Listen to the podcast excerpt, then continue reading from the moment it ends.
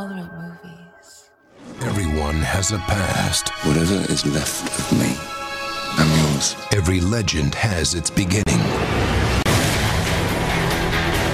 On November 17th, discover how James I knew it was too early to promote you. became Bond. Well, I understand double O's have a very short life expectancy.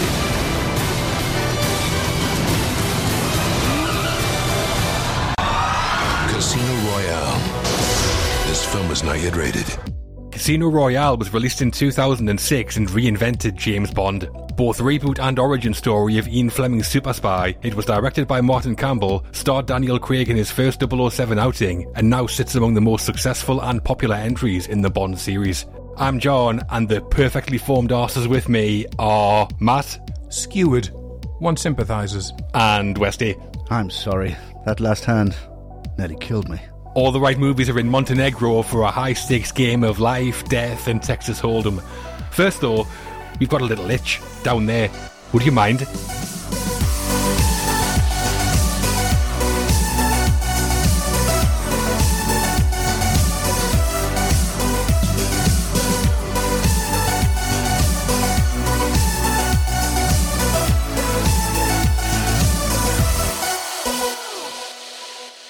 Hello and welcome to All the Right Movies, half monks, half hitmen, and a podcast on classic and hit films. Yep, that's everything. Yep.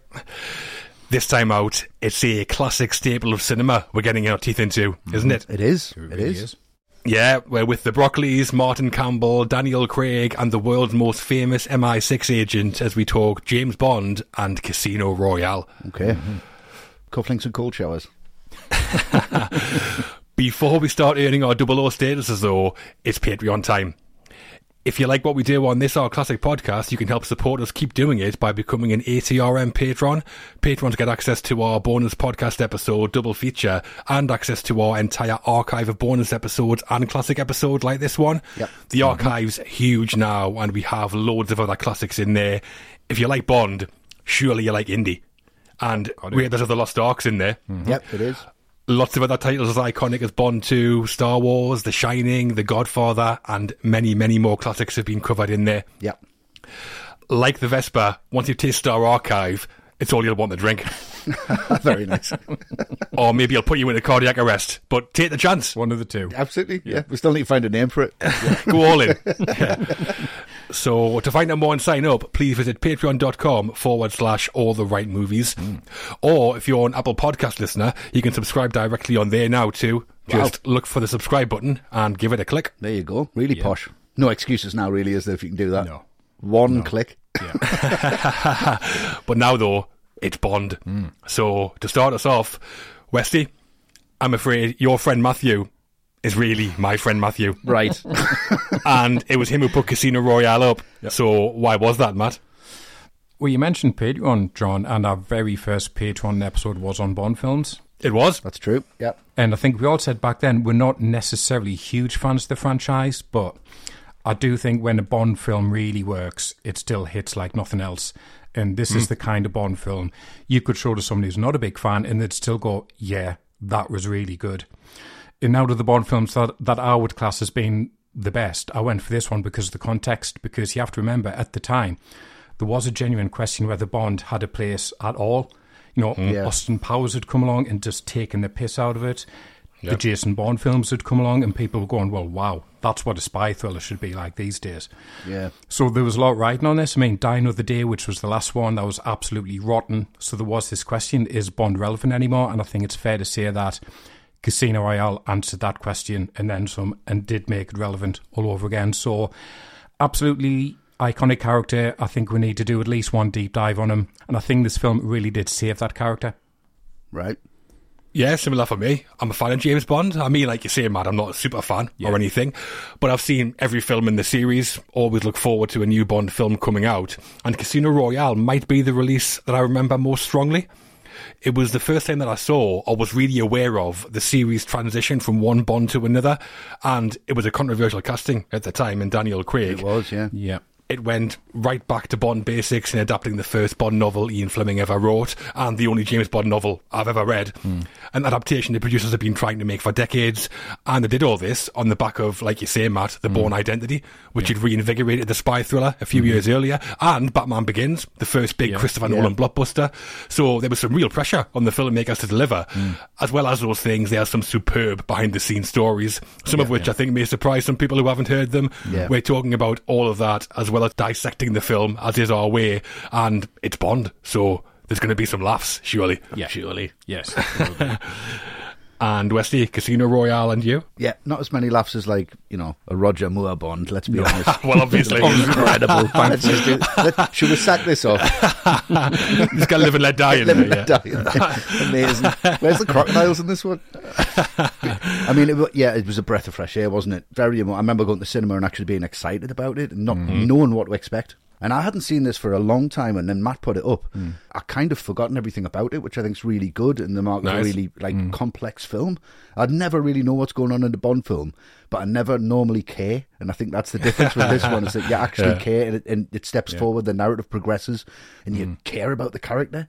So I think it's a very emotive film. I think it's very of the time. I think it's very necessary, and it was very interesting to see the casting of Daniel Craig and what he could do, especially after Layer Cake. So yeah, I mean, of all the Bond films that I've seen, which is all of them, this has to be my favourite. But that's not really saying much.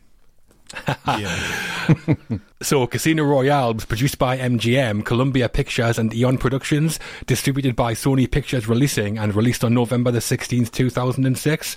Filmed on location in Prague, the Bahamas, Italy, and the UK, it was directed by Martin Campbell, written by Neal Purvis, Robert Wade, and Paul Haggis, and it stars Daniel Craig as James Bond, Eva Green as Vesper Lynd, Mads Mikkelsen as Le Chiffre, and Judi Dench as M.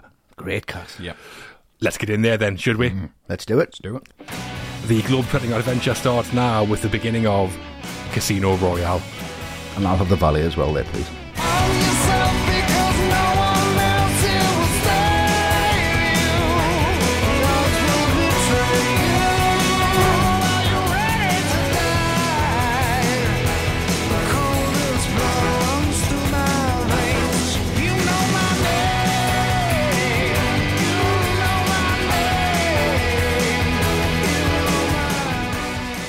Casino Royale starts as it means to go on, updating James Bond while honouring his origins. Hmm. We're going to be talking about a classic 007 trope, the Bond girls of Casino Royale, shortly, but before we do, it's the action filled opener. It is. Yep. Reinventing a classic character is no mean feat. As such, Casino Royale needs not one, but two opening action sequences. Mm-hmm. Bond's fight to the death in a bathroom is one, the other is Bond's chase to the death in Madagascar. Yep. It is. Matt, the man with the Omega watch. Which are you talking about? Beautiful. I'm going to go for that black and white intro because I absolutely oh. love it. It's Very nice. so moody, it's so tense. It's just this conversation over a desk between Bond and some other spy, but then interspersed with that, you get these scenes of Bond kicking the absolute shit out of someone in this grubby toilet, smashing the place to pieces. Really grainy as well, that bit, isn't it? Fantastic. Has the MGM Lion ever roared in black and white before? Is this the first time ever? It must be the first time since maybe the 50s or something. Yeah, a long time ago, yeah.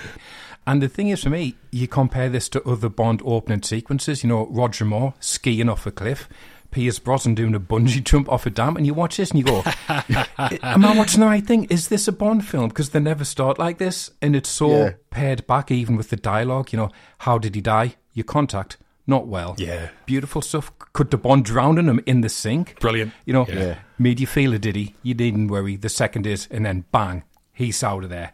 And then it's just, mm-hmm. yes, considerably. And then you're into the title. It's just so pared back, so stripped back, and the whole thing has this edge already. And like a lot of Casino Royale for me, it's all about the contrast to previous Bond films.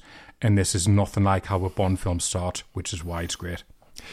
Yeah, I mean, because no Bond film had ever been black and white, it tells us immediately we're doing new things here. Yeah. Yeah. And Yeah. like we said, even the studio idents for like MGM and Columbia, they're black and white. I like that. Yeah, yeah. I know it was the idea of the director of photography, Phil Méheux, and it works brilliantly. Two scenes in there cut together, Bond's meeting with Dryden, and then the fight in the toilet with his contacts.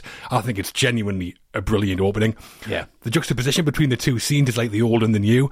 The scene with Dryden feels more like classic Bond, where he's cool, collected, a step ahead of him, where he's like, I know where you keep your gun. Yeah. That's really good. Yeah, really good. Yeah, Very Cold War Bond to me, like classic Bond. Yeah. But then the fight, that's a Bond we've not seen before. It's brutal. He's like a savage. Yeah. Just drowns the guy in the sink. Imagine Roger Moore having a scrap like this. All eyebrows, getting slugged in the gut. Oof. Oof. I mean, I love Roger Moore, but this opening to Casino Royale intentionally is a whole new thing. I love Yeah. the spin on the famous Bond gun barrel shot as well. Hmm. All excellent. And I think anyone at the time, whether you like Bond or not, would have been like, okay, wow, this is interesting. Yeah. yeah. So I'm going to go for the scene after this, obviously, because the first time I saw this at the cinema, when it went to colour, I left the cinema. So I thought the whole thing was going to be black and white. It's all downhill from here. But what's this bullshit? Colour, Madagascar. But it's it's great. I mean, like you were saying there, John, I think you see this confident side to Bond, but that's before he gets made into a double O, and now he's in a different world. And he's got to prove himself. And the other guy that he's with is, is just shit. Get your hand away from your ear. What you doing? Rubbish. Rubbish. Put your gun away. Is that guy meant to be a double O agent? Because if he is, he's rubbish. Yeah, yeah he's Don't know how he a got through. sidekick or something. He's like, right, you just take him with you. You're a double O now. You've got to look after him. He's just started. But that's great. I mean, it just starts from there and it does not let up this sequence. Some incredible humour in there, some really great visual storytelling, especially when it gets to the embassy and you see the camera when he first jumps over the wall and you think the camera's got him hmm. and it comes around the camera and you just see it's in the corridor and it Yeah, hasn't got him. brilliant. Yeah. And it's Bond's character as well. Like, when they finally get into the scaffold and then he, the guy just jumps through that slit in the wall, Bond just powers through the whole wall. Fucking yes. just like, I'm here, like no nonsense whatsoever. But he keeps up from beat by beat and it shows that he's kind of learning as he goes. And this whole sequence is him like learning to be a double O and Mm. how fearless he is. He ultimately fails. He needs him alive Yeah. and he fails the mission. Yeah. For this whole sequence, I absolutely love it, but I love it because he doesn't win. It's like Mm. the end of Rocky in like 10 minutes. Yeah. it's great. I think it has a really modern feel to it with Mollaka, that's the bomb maker Bond's chasing, doing the free running. That's great. And I love the contrast in styles where Mollaka's like graceful and skipping over Yeah. tables and swinging through holes, and Bond crashing through walls and Yeah. causing absolute chaos in that digger. Yeah. and knows it's bulletproof glass. Yeah, yeah. and just killing innocent people. Kicks that poor guy off the scaffolding. Yeah. You wouldn't get that from Sir Roger. Unbelievable. My favourite part, though, is probably when they're fighting on top of the crane. Ah. Yeah. Chris Corbould was the effects supervisor, and he said that he fought tooth and nail to film that for real. Mm. And the moment that Mollaka and Bond jumped from one crane to the other, the stuntmen did that for real. They were really 200 feet in the air. yeah. A little wire, but still, am I? Yeah. and that white helicopter shot that pans around them where you can see the sea in the background. That's incredible. Yeah. Yeah. But brilliant again. I think it's one of the best blockbuster openings this century for me. Right, yeah. yeah. I mean, it's up there. Yeah. The editing's incredible as Yeah, well. Got to give a nod to that. It's just the pace is ridiculous. You feel really comfortable when you've watched this, You thinking, yeah. "Where else is this going to go? Yeah. A card game?" Yeah. Well, after what came before, you're kind of thinking, is this really James Bond? Are you sure? Yeah, definitely. James Bond. Yes, that free running technique, which is so good, that's the development of parkour, which is a training discipline about getting from point A to point B in as efficient way as possible. And Sebastian Foucan, who plays Mollaka, he was the founder of it, so obviously one of the best in the world at it. And he'd featured in a 2003 documentary, which was called Jump London. And Neal Purvis and Robert Wade, who were the writers for this, they had seen that, saw him in it, and that gave them the idea for this sequence. I've seen that. It's absolutely outrageous. All right. Is it? But I mean, yeah. I mean, that guy, even running down the street, a car can't keep up with him. It's amazing. Yeah, Sebastian Foucan, he's the founder of free running. And he said that free running isn't a sport, it's an art form. Yeah. He brought flips and dance moves and stuff like that into parkour. And some of Mollaka's moves are incredible. When he runs up the scaffolding, that's oh, awesome. yeah, ridiculous. When he leaps down the elevator shaft, kind of bounces off the wall. Yeah, yeah, like Yeah. Spider Man or something, yeah. Looks Yeah, it's incredible. excellent. Like the 70s Spider Man. and quite a nice touch as well how Mollaka's missing a couple of fingers, presumably in like bomb explosions. Yeah. Originally it was called Two Fingers in the script before they gave him a name. That's ridiculous. Swinging off a crane with two fingers. Imagine if he had five. off an aeroplane. the scene takes place in Madagascar, but it was filmed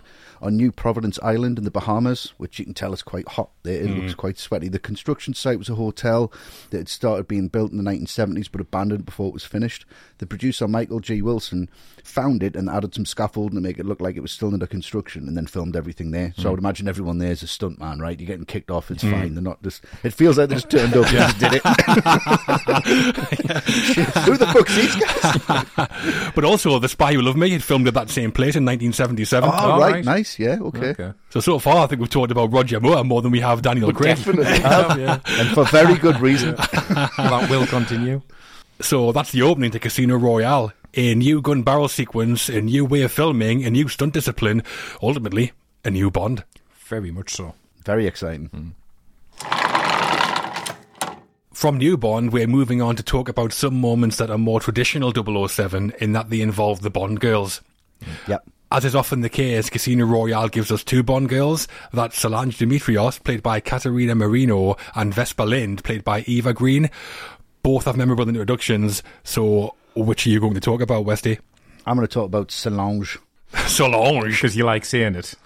God, I just love saying it. It just rolls off the tongue. Solange. It's just the way she's introduced, man. It's just incredible. Just riding that horse down the beach, and there's not much beach between her and them children.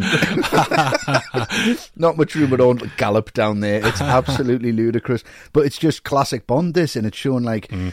how he's just using, he's womanizing to get what he wants, but it doesn't go as far as the older Bonds. He just mm. gets what he wants, and then he's out of there. Yeah.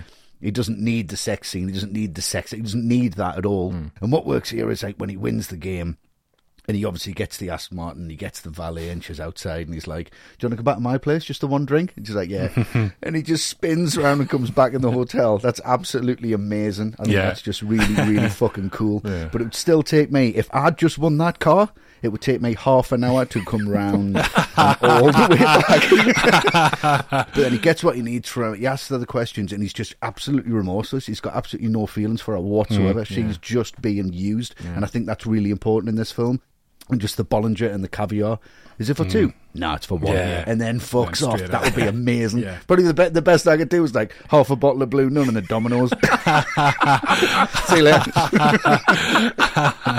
yeah, well, after waxing lyrical about how the film spends the first 20 minutes giving us something new, we get the tragic Bond girl in Solange in the Bahamas. Yeah. Classic stuff, where Bond sees her at the poker game, charms her, seduces her, gets info from her, and she gets murdered for the trouble.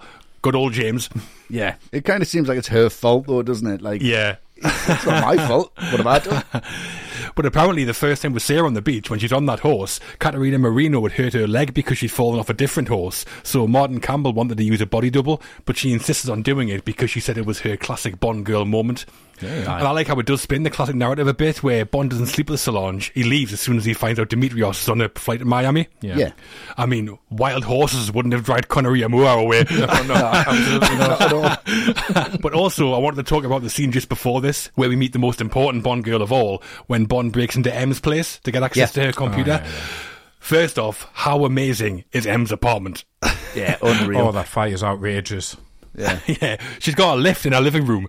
Unbelievable. Bit of an odd casting choice, maybe bringing Judi Dench back as M, as she'd been M in the Pierce Brosnan films. But Yeah. I'm glad they did. I love the dynamic between Dench's M and Craig's Bond. Yeah. They're both drawn pretty cold as characters, but there's a real warmth between them. I always find Yeah. works really well. But yeah, I think it's really impressive how they bring in the classic Bond trope of the tragic girl, but make it not feel old. It fits in with the new approach really well. Yeah, there's got that mother and son vibe between them, and I always think that he's going to say, "I didn't think it stood for mother," which is what M's like, what he thought it would stand for. Nice. Like, Yeah. There's also another Bond girl in there. Well, not necessarily a Bond girl, but she did appear in Thunderball in 1965, and that was Diane Hartford, and she's sitting at the poker table just to the left of Dimitrios. Yeah, Sean Connery dances with her in the nightclub in Thunderball. Yeah, No dance moves for Craig. This time wouldn't wouldn't fit in, I don't think. not really. Can't no. see them happening. What would he do? Yeah, and in this whole sequence, you get one of the iconic bits in the film is when Bond first sees Solange on the beach, Solange, man.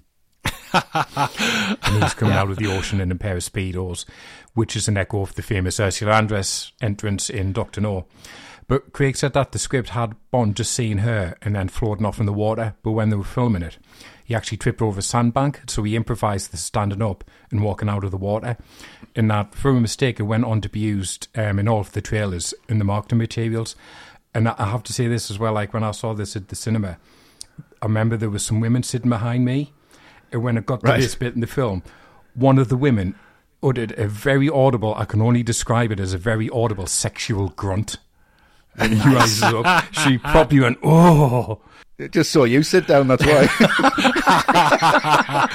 Yeah, Daniel Craig did say there was an accident, but he realised straight away it would be compared to Ursula Andress in Doctor No. Mm, but yeah. he also said, I didn't think I'd be haunted by it for the rest of my life. Haunted though. I mean, if I look like that, Jesus Christ, I wouldn't even be wearing a speedo. But there's a few moments in the Bahamas that I really like. The poker match with Dimitrios is really good, sets up that Bond's a great poker player, mm. and Yeah. also gives us the origin of how he gets the Aston Martin without seeming really forced. Yeah, yeah, it's nice. Yeah, And I like it when the rich guy thinks Bond is the valet, so he takes his car and Yeah. crashes it on purpose. yeah, that's good. yeah, just throws the keys away. yeah. Yeah. Dick move, really funny. If that had been Moore, he'd just fired him out the ejector seat. Yeah, well, I'm going to go for the other Bond girl, which is obviously Vesper. First scene on the train, because it's all a little bit flirty, this bit, isn't it? just a bit. I'm the money, every penny of it. How was the alarm? Skewered. He's got an Omega watch. You know, even in this relaunch, you still get the product placement. It's just a really fun scene, and it's good at giving you exposition in that, you know, this is how much Bond can stake, what's the risk if he does lose, but at the same time, it sets up how Bond is going to play the game. I really like that line where he says, You never play your hand, you play the man across from you. You know, like if you don't know poker, that's a really good line. Yeah. And it's just enjoyable watching these two sizing each other up. You know, she's wearing slightly masculine clothes to compensate for her beauty. She didn't react to the quip about her parents, so that must mean she's an orphan. But what's really good is she gives as good as she gets. You know, Yeah. she works out. He went to Oxford, but on someone else's money, and because he went straight orphan, that must mean he's an orphan. yeah. She's back beat for beat, isn't she? Oh, Yeah. oh, beat for beat, absolutely. Yeah. You know, it's like watching like a really good tennis match. Like no one's like Yeah. defaulting Yeah. here. Um, so it sets up better than pretty much any of the Bond film that these two genuinely are equals and they're as smart as each other. But I do like that bit after the train as well, when in the taxi on the way to the hotel. When Bond says to Vesper, oh, "Your pseudonym is Stephanie Broadchest," that's really funny, Ridiculous. yeah, ridiculous. and obviously that's done intentionally because that would have been a classic Bond girl back in the day type of name. Yeah. Yeah. Definitely. Yeah, from our classic tragic Bond girl character, we get Vesper. And even though she's from Ian Fleming's first ever Bond novel, mm. she feels to me like a Bond love interest that we've not really seen before in the films. Craig's Bond's intelligent, and Vesper is just as intelligent. I think it's a really good idea to have them meet like this on the train. I think it's well written, well acted, and Eva Green is always a welcome sight on a movie screen. She reminds me of Honor Blackman in Goldfinger. Yeah. It's a similar kind of character where she's like she's in charge. Yeah. And It's kind of beat for beat. Yeah. And that is the beginning of Casino Royale. Lots of 21st century updates and a sprinkling of Bond tropes makes us interested to see where things are going. Yep. Definitely. More money, more lamb, more watches. The director. The director of Casino Royale was New Zealand filmmaker Martin Campbell. Starting on TV in the late 1970s, he directed episodes of some classic British shows like The Professionals, Minder, and Bergerac mm-hmm. before graduating to movies. Prior to Casino Royale, his filmography had included The Mask of Zorro and The Legend of Zorro, and with a bit more relevance to us, mm. in 1995 he directed Pierce Brosnan's James Bond debut in GoldenEye. Goldeneye, yeah. Yep. James Bergerac and Bond together at last. Matt, Yep. how did it go? Very well. I think I think Campbell isn't someone who necessarily has a grand vision or personality that he wants to imprint on his films or here, but he knows how to make the audience have a good time. And he hits every story beat so well. So if it's an action beat, the action's really good. If it's a character moment, he sits back and he gives the actors space to do their thing. The most challenging thing he's got is a large part of this film is a poker game, and that could be so dull. But he never overextends those sequences. He keeps them short and he keeps them snappy. And then when it comes to the action, there's just this real clarity to it. Like that Madagascar opening, you end up in a completely different location to where you started. But it all tracks. You never get lost. You never go, how did I end up here? It all just flows beautifully. To jump ahead just a little bit, when Bond runs up that mobile escalator at the airport to jump on the truck, hmm. he keeps that as one shot. He only cuts at the moment of impact really clear. When Bond crashes his car, he keeps that in one shot. He doesn't edit it all over the place. So there's this lovely sharpness and clarity to all the action. And that sounds like it should be basic 101, but how many action films have we seen where the action is just all over the place? and the, the, Yeah. the editing just chops it to pieces, and you can't tell what's going on. So I think what he does here is actually quite underrated. I really like it. Yeah, I agree. Like we've already said, The Bourne Identity was released in 2002 and basically rebooted the spy genre. Hmm. Where it was like grounded storytelling, slick camera work, complex and intense action sequences. Then, two months after Bourne came out, Brosnan's final Bond film, Die Another Day, was released and was instantly outdated. Yeah. Yeah, instantly. That invisible car, dreadful. Oh god. Surfing bit. Oh. So Eon and MGM, who co-owned James Bond, did the right thing in rebooting the series. Martin Campbell is director, though. He'd already been directing films for over 30 years, including a much more traditional Bond film in GoldenEye. Yeah. At Yeah. the time, I would have definitely said they needed a young, up-and-coming director, Yeah. not Yeah. somebody in his mid-60s from that classic Bond background. And I would have been wrong, because I think Martin Campbell does a fantastic job as director. I think his vision, maybe his brief from the studio, was pretty simple. Put Bond back as the flagship name in the genre, modernise it, but without losing sight of what put it there in the first place. Yeah. And I think that's exactly what he does. The spectacle here, in terms of scale and ambition, I think is comparable to Batman Begins. The complexity of the action choreography and the realism in the writing is comparable to Bourne. It's a whole new Bond, yet somehow to me feels 100% like a Bond film at the same time. Yeah. I mean, all the tropes are in there. Well, there's no Moneypenny, there's no Q, but we've got M and the Bond girls, Yeah. the Aston Martin, the tuxedo, exotic locations, a classic Bond, but none of it feels old. It all works in this new setting. I think, as much as anything, it's testament to the brilliance of the world and the character that Ian Fleming created. No matter the era of filmmaking, when it's done well, Bond always works. Mm-hmm. And Yeah. Martin Campbell did a brilliant job of transitioning the series into the 21st century, I think. Yeah. Yeah, I mean, I think Martin Campbell does an incredible job, and it was it is a weird choice that he did Goldeneye, and then he comes to Yeah. this. Yeah. I mean, let's not forget what he did with Zorro. I mean, if you're Yeah. trying to look for realism and fantasy mixed together, It's always really fun. it's really fun film. Yeah. I mean, he's the associate producer on Scum. Let's not forget. So Yeah. he knows he knows like a realistic kind of vibe when he's going for it. Very solid, very confident. Some of his shots are fucking excellent. Some of the lighting work in there is really good. But Bond has always been of its time. Mm-hmm. You watch a 70s Bond, you watch a 60s Bond, Hmm. you watch an 80s Bond, you watch a 90s Bond, and this had to be of this time. There was no place for anything less than No. how fast it had been updated. And I think he forgets that old fashioned fantasy element of Bond, which is what it grew into. And he went, No, I'm just taking what this is and I'm bringing a realistic look to it, a realistic feel to it, and I'm bringing emotion and vulnerability to the character. And I think he does it really well. So, Casino Royale was the first James Bond novel that Ian Fleming ever wrote, published back in 1953. So, it took over 50 years for Ian to get the book to the big screen. Yeah, because originally CBS had bought the rights in 1954. So the first production of Casino Royale was an episode of Climax, which was a CBS anthology series. And in that version, Le Chiffre is played by Peter Lorre.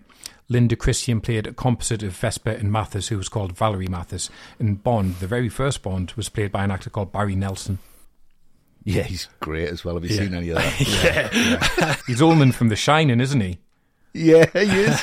but he's nowhere near as good as he is as let's be No, honest. no, no, he's got an American accent in this, yeah. Yeah, he comes in like mashed potato. Yeah. but that's your classic pub question. Who played the first James Yeah. Bond on screen? It's Barry Nelson. Yeah, Very nice. But I think Peter Lorre would have made a great Bond villain in a film. definitely. Yeah. And Linda mm-hmm. Christian would have made a great Bond girl. But yeah, Barry Nelson makes George Lazenby look like Sean Connery. Amazing. And then the film rights, they were owned by Charles K. Feldman, who was a big Hollywood producer. He'd done things like uh, The Seven Year Itch, Streetcar Named Desire, a lot of those films in the 50s. And then when the Sean Connery Bonds were a big success in the 60s, he put Casino Royale straight into production with Columbia. But the twist was he did it as a comedy. And that came out in 1967 with David Niven as Bond. Ursula Andress came into this one as well. She was Vesper. Orson Welles was Le Chiffre. And Peter Sellers was in there as a baccarat master called Evelyn Tremble. Yeah. Orson Welles. Orson the Bond so ridiculous. Imagine. Constantly drunk. Powerhouse of a cast, but it never works on any level. No. Also, a young Jacqueline Bisset was in there as, get this for a name, Giovanna Goodthighs. God thighs. And one of Bond's love rivals in the film was a guy called Polo, played by Ronnie Corbett, obviously. Oh wow, that would have been amazing.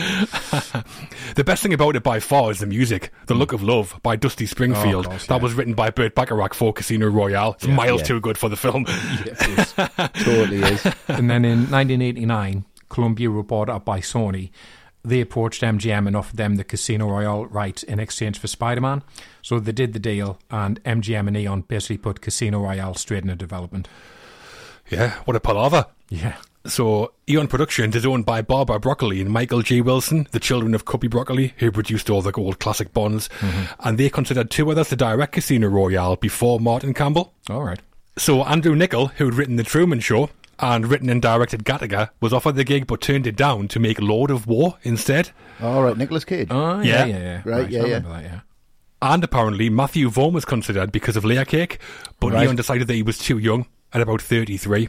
I think he'd make a good Bond director now. would have made a great Yeah, Bond director. If you watch Kick Ass, like, Yeah. yeah, had some real chops. Yeah. They went to Martin Campbell after working with him on Goldeneye, and he said he only agreed to do it because he had nothing else to do. As good a reason as any.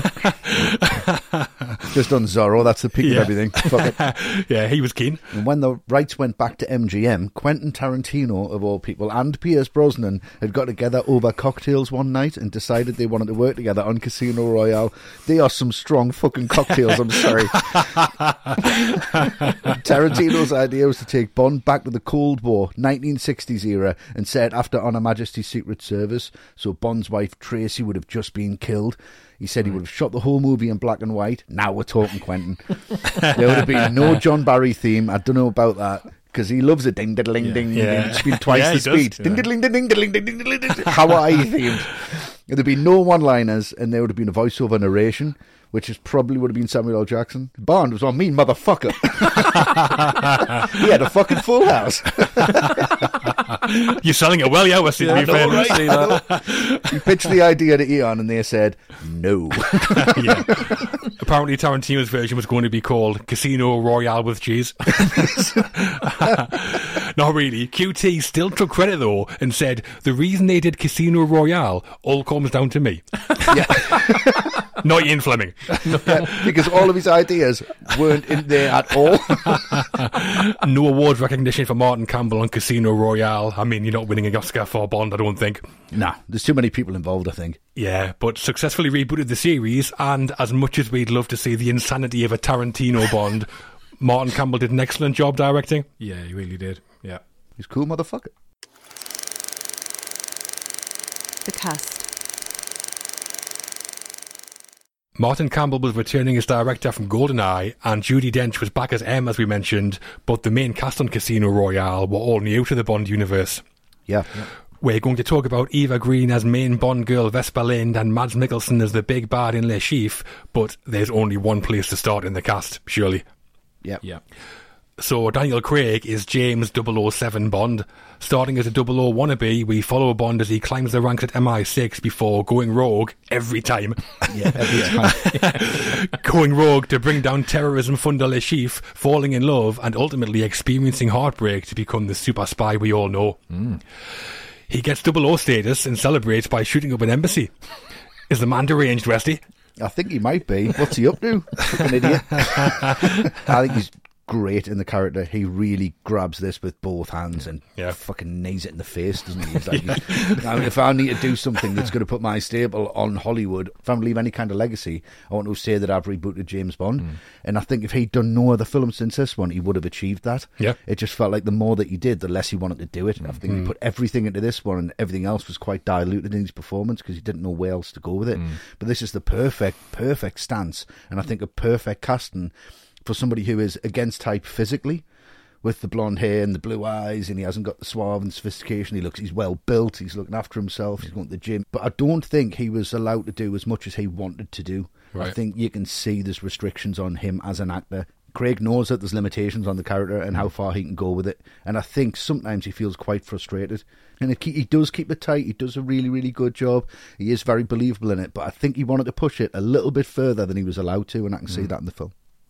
Yeah, I mean, DC's first outing is 007, so huge pressure. Yeah. I mean, James Bond, possibly Hollywood's most iconic character. Not easy. Yeah. Certainly in that conversation, yeah. I mean, Yeah. the definitive example of a great character who's all style, little substance for me. Barbara Broccoli and Michael Wilson wanted to overhaul not just the world of Bond, but also the character. And they did that by not changing the character, but by highlighting parts of his persona that was always there in Ian Fleming's version of Bond, but had taken a bit of a backseat in the films Yeah. to this point. Mm, yeah. And that is that Bond is basically a sociopathic killer. a blunt instrument, as M calls him. He has little, if any, empathy. After Solange is killed, M says, I'd ask you to remain emotionally detached, but that's not your problem, is it? Mm. And Bond just goes, no. But again, they don't lose sight of the classic character. He's still the ladies' man. He still loves the flash cars, the tux. But they give him an arc, pretty much unheard of in a Bond film. Yeah. Yeah. And the result is that this is the first and probably only time where I find James Bond interesting as a character. Yeah. He's not all style little substance this time round. And Daniel Craig portrays all that brilliantly. I believe him as a sociopathic killer. I believe him as the charming ladies' man. I believe him as the intelligent secret agent. Yeah. There was a lot of controversy around the time he was cast, which we'll talk about. Hmm. But for what they were going for, Craig nails it for me. Yeah. And the role he'll always be known for, like every Bond actor, I think. Yeah. Yeah, which I think he kind of regrets now. I think I'm not too hmm. sure, but I think he kind of does. But when they're bartering for rights and they say James Bond, right, I'll match you with Spider Man. Yeah. Yeah. you kind of know how big this character sits. Yeah. Yeah, exactly. At that time, exactly, yeah. Yeah, I just think he absolutely hits it out of the park, doesn't he? First time as well, and he's so confident. And it, it's that word you mentioned, John. Just the pressure of it, because like I said, the series itself was in doubt. You know, there was no guarantee this would continue and be a success, and he had all that on his shoulders. But he fits it so naturally. But for me, it's just that sheer physicality that he brings. He makes you feel the action, like.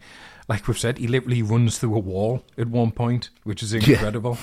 and it's him as well. Like you can sort of tell it is. And it's him, and I think this is the first Bond since probably the first couple of Sean Connery ones where you think Bond can actually fuck you up and tear you into pieces if he needs to. Like he can properly handle himself.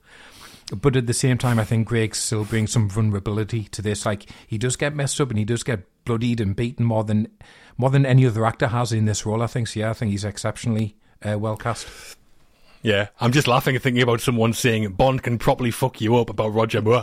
well, yeah, exactly, exactly. Oh, don't mess with Roger. Of course he could. He could lodge a loafer right up your ass. But Die Another Day, despite us slating it, Mm. had actually been the most commercially successful Bond film ever in 2002. Mm. So Eon's original plan was to bring Pierce Brosnan back for Casino Royale, but apparently Brosnan's agents demanded he get paid $30 million plus royalty. Wow. Insane. He's not Arnold. No. Fucking hell. 30 million. Exactly. And that made the Broccoli's think about bringing in a new, younger actor to freshen things up. Mm. And the casting process was pretty big news at the time, if mm. you remember. Yeah. Yeah. Didn't he come in on a speedboat at some point? Did he? He did, yeah. The the kind of press reveal he came across. The press reveal. Yeah. He came in like a speedboat and like HMS Big Bollocks or whatever it was Yeah. called. Oh, over, over the Thames or something. yeah. yeah. Yeah, like curtains. It might as well have been Liam Gallagher, did, like in the yeah. late late nineties. Just imagine him as Bond. Fucking yes, man. Yeah, Michael G. Wilson, one of the producers, said they looked at over 200 actors to take on the role, and he said that included Dominic West and Gerard Butler. Poof. Narrow escape. Yeah, just what, what can imagine? Well, will you hear one of these names from the media? The media said that Jude Law, Orlando Bloom, Wow. and Orlando Bloom. Karl Urban were considered. I mean, Law maybe Karl Urban, I think, could have been good. Call him. It's great as Judge Dredd. I keep mentioning that every time I hear his name, and he's amazing in Lord of the Rings. But. Bloom is Yeah. just absolutely terrible. Yeah. Awful choice that. He is. Well, he's. I mean, come on. They're Yeah. taking Vesper to Isengard. Imagine him on the torture sequence. with the oh, eye of Sauron just hanging down underneath. And then Martin Campbell said that if Henry Cavill had been a few years older than 22, which he was at the time, he'd have probably been cast.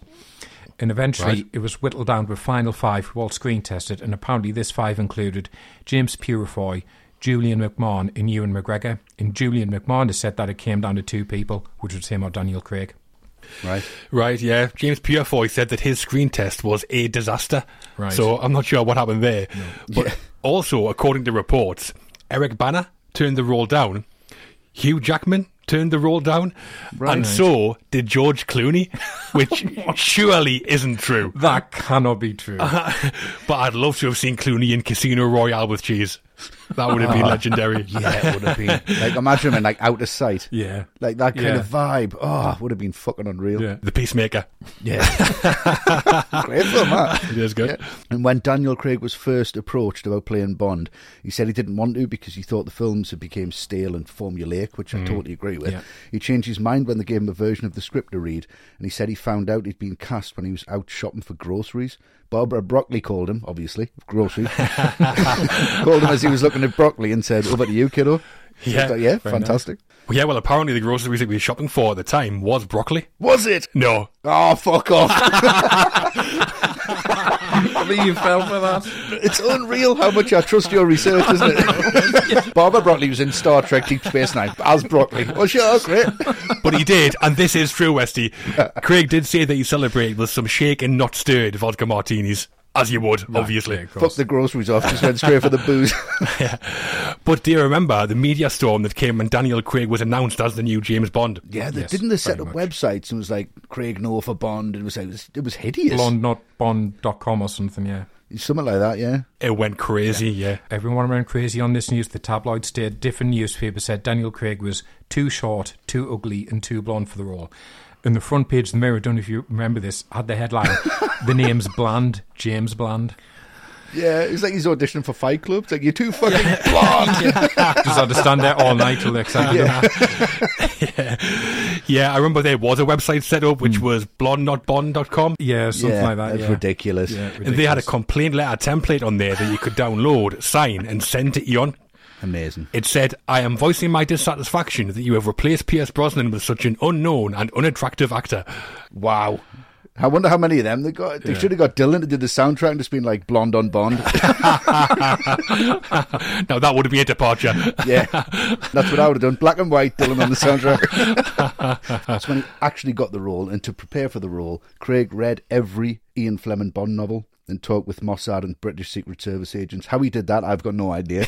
and he also quit smoking, put on 20 pounds in weight, and he was personally trained by Simon Waterson, a former Royal Marine who came up with a daily regime to push Craig all the way through and have that body, which everyone's jealous of, let's be honest. It looks Yeah, he does look great. He said that he was in a state of pain for almost all of the shoot. At one point, two of Daniel Craig's front teeth were knocked out, and his dentist had to fly from London to Prague specially to perform surgery. Wow. And from that point on, he wore a mouth guard, which I mean, that all probably explains why he seemed to be threatening to quit playing Bond for about 10 years Yeah, before he actually did. Yeah. I would have thought it's his back teeth. Every time he sucks his cheeks in. like that. That might explain it. It might. in Bond's tuxedos and suits. They were made by an Italian fashion house called Brioni. His shirts by mm-hmm. a British company called Turnbull and Asser. His sunglasses they were by Persol. His cufflinks were from ST Dupont. Swimming trunks were by La Perla. He has an Armani leather jacket and, as he says in the film, his watch is Omega. Nice. I have two myself. Sounds like your wardrobe, Matt.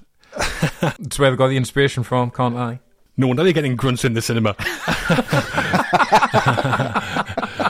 but the tuxedos the Bond wears at the casino apparently cost $6,000 each. Wow. So, about the same price as in all the right movies, Cap. Yeah. When I'd ordered them, yeah. On eBay, yeah. Unbeknownst to me. Yeah. To finish off on Daniel Craig, we have our first Patreon question. So, a benefit of becoming an ATRM patron on Patreon is that we'll answer your questions on the show. Yep. We have our first of those now. It's on Daniel Craig, and it comes from Ash McMahon. Hello, Ash. Hello, Ash. So Ash asks, This to me is the perfect Bond film, and Craig's darker, grittier take on the character really resonated with me. Mm-hmm. His tenure does seem to have alienated some traditionalists, though. So, where does Craig's Bond rank, in your opinion, against the likes of Connery and the old eyebrow raiser? By old eyebrow raiser, Ash is referring to Sir Roger. Yeah. Obviously. Obviously. I mean, I assume, unless Liam Gallagher was in the running at some point. Fucking biblical.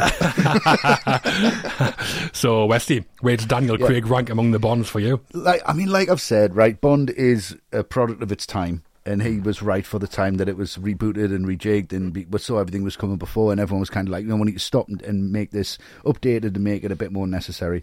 But for me, James Bond will always be Roger Moore. I absolutely hmm. love Roger Moore, always will be, and he is of that time, and it's just a time I remember so well. It just he just smells like Old Spice and old tobacco and alligator skin and horrible loafers, and just reminds us of like my uncles and my granddad and my dad sitting down and watching it on a Sunday afternoon, just having a fucking time of their life, and I love that. And I love Connery because he just introduced the character with such suave and sophistication that people could found it impossible not to follow that in some degree. So Craig for me is going to be third under them guys. Yeah. So my Bond ranking is sixth George Lazenby, obviously. Yep. Fifth Pierce Brosnan. Fourth Connery. Third Timothy Dalton. Wow. Second Daniel Craig, and Right. first the Great Roger. Of course. I'm the same as you, Wesley. He was Bond to me when I was a kid, so I always kind of think of him first when I think of James Yeah. Bond. My favourites, though, because they go to darker places, probably are Dalton and Craig. I Hmm. think Dalton was robbed by only appearing twice. Yeah. Yeah, definitely. Well, I do prefer Bond as a character when he's played with a little bit of gritness and a bit of toughness. So that for me puts Connery, Dalton, and then Craig as my top three. I, I generally do like everyone who has played him, and I think everyone's got a soft spot for Roger Moore, especially. I thought. Yeah. Pierce Brosnan was kind of almost like a parody of Roger Moore too much for me. I couldn't really get on board with what he did. Yeah, I get that. I get you know, that. Yeah. kind of screwed over by the films, like what you guys are saying. He's a better Bond in Mrs. Doubtfire than he is in any Bond film. Another Mrs. Doubtfire reference. Every episode you get it in. I think I've said that before, to be honest. Um, I do think out of the six, well, I think Daniel Craig is the best actor who's ever taken on the role out of them, and I think that helps so much. So for me, I Yeah. think I'd go six. Yeah, would be Lazenby, five Brosnan, four more, then Dalton, Craig, Connery for me. Yeah, he's an actor before he's a personality, Craig. I think Yeah. that's a massive difference. Yeah, Well, for his performance in Casino Royale, Daniel Craig became the first actor to be nominated for a BAFTA for playing James Bond.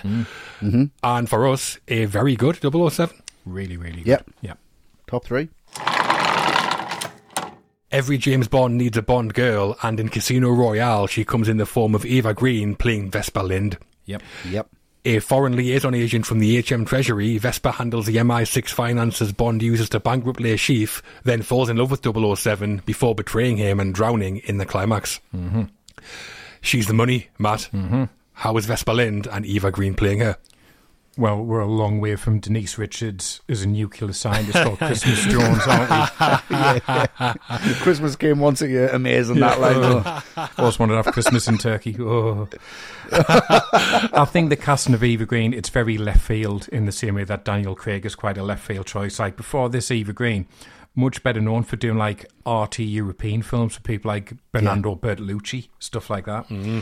Yeah, And yeah. Because of that, I think she just brings such a different presence to this character. You can tell she's not there to just make up the numbers, and the character isn't there to just run around after Bond and suing all over him. And when those things do happen, the more romantic elements, I think Green just makes them all much more believable. You don't roll your eyes at them like you would do in the past. And the other aspect is, is Vesper genuinely does have her own little story going on in the background that you don't see until mm-hmm. the end. And I think Green is so good as an actress. She doesn't telegraph that. She doesn't make it obvious that she's going to betray him. You do wonder, well, where's, where's this going to go? Because they seem really well suited.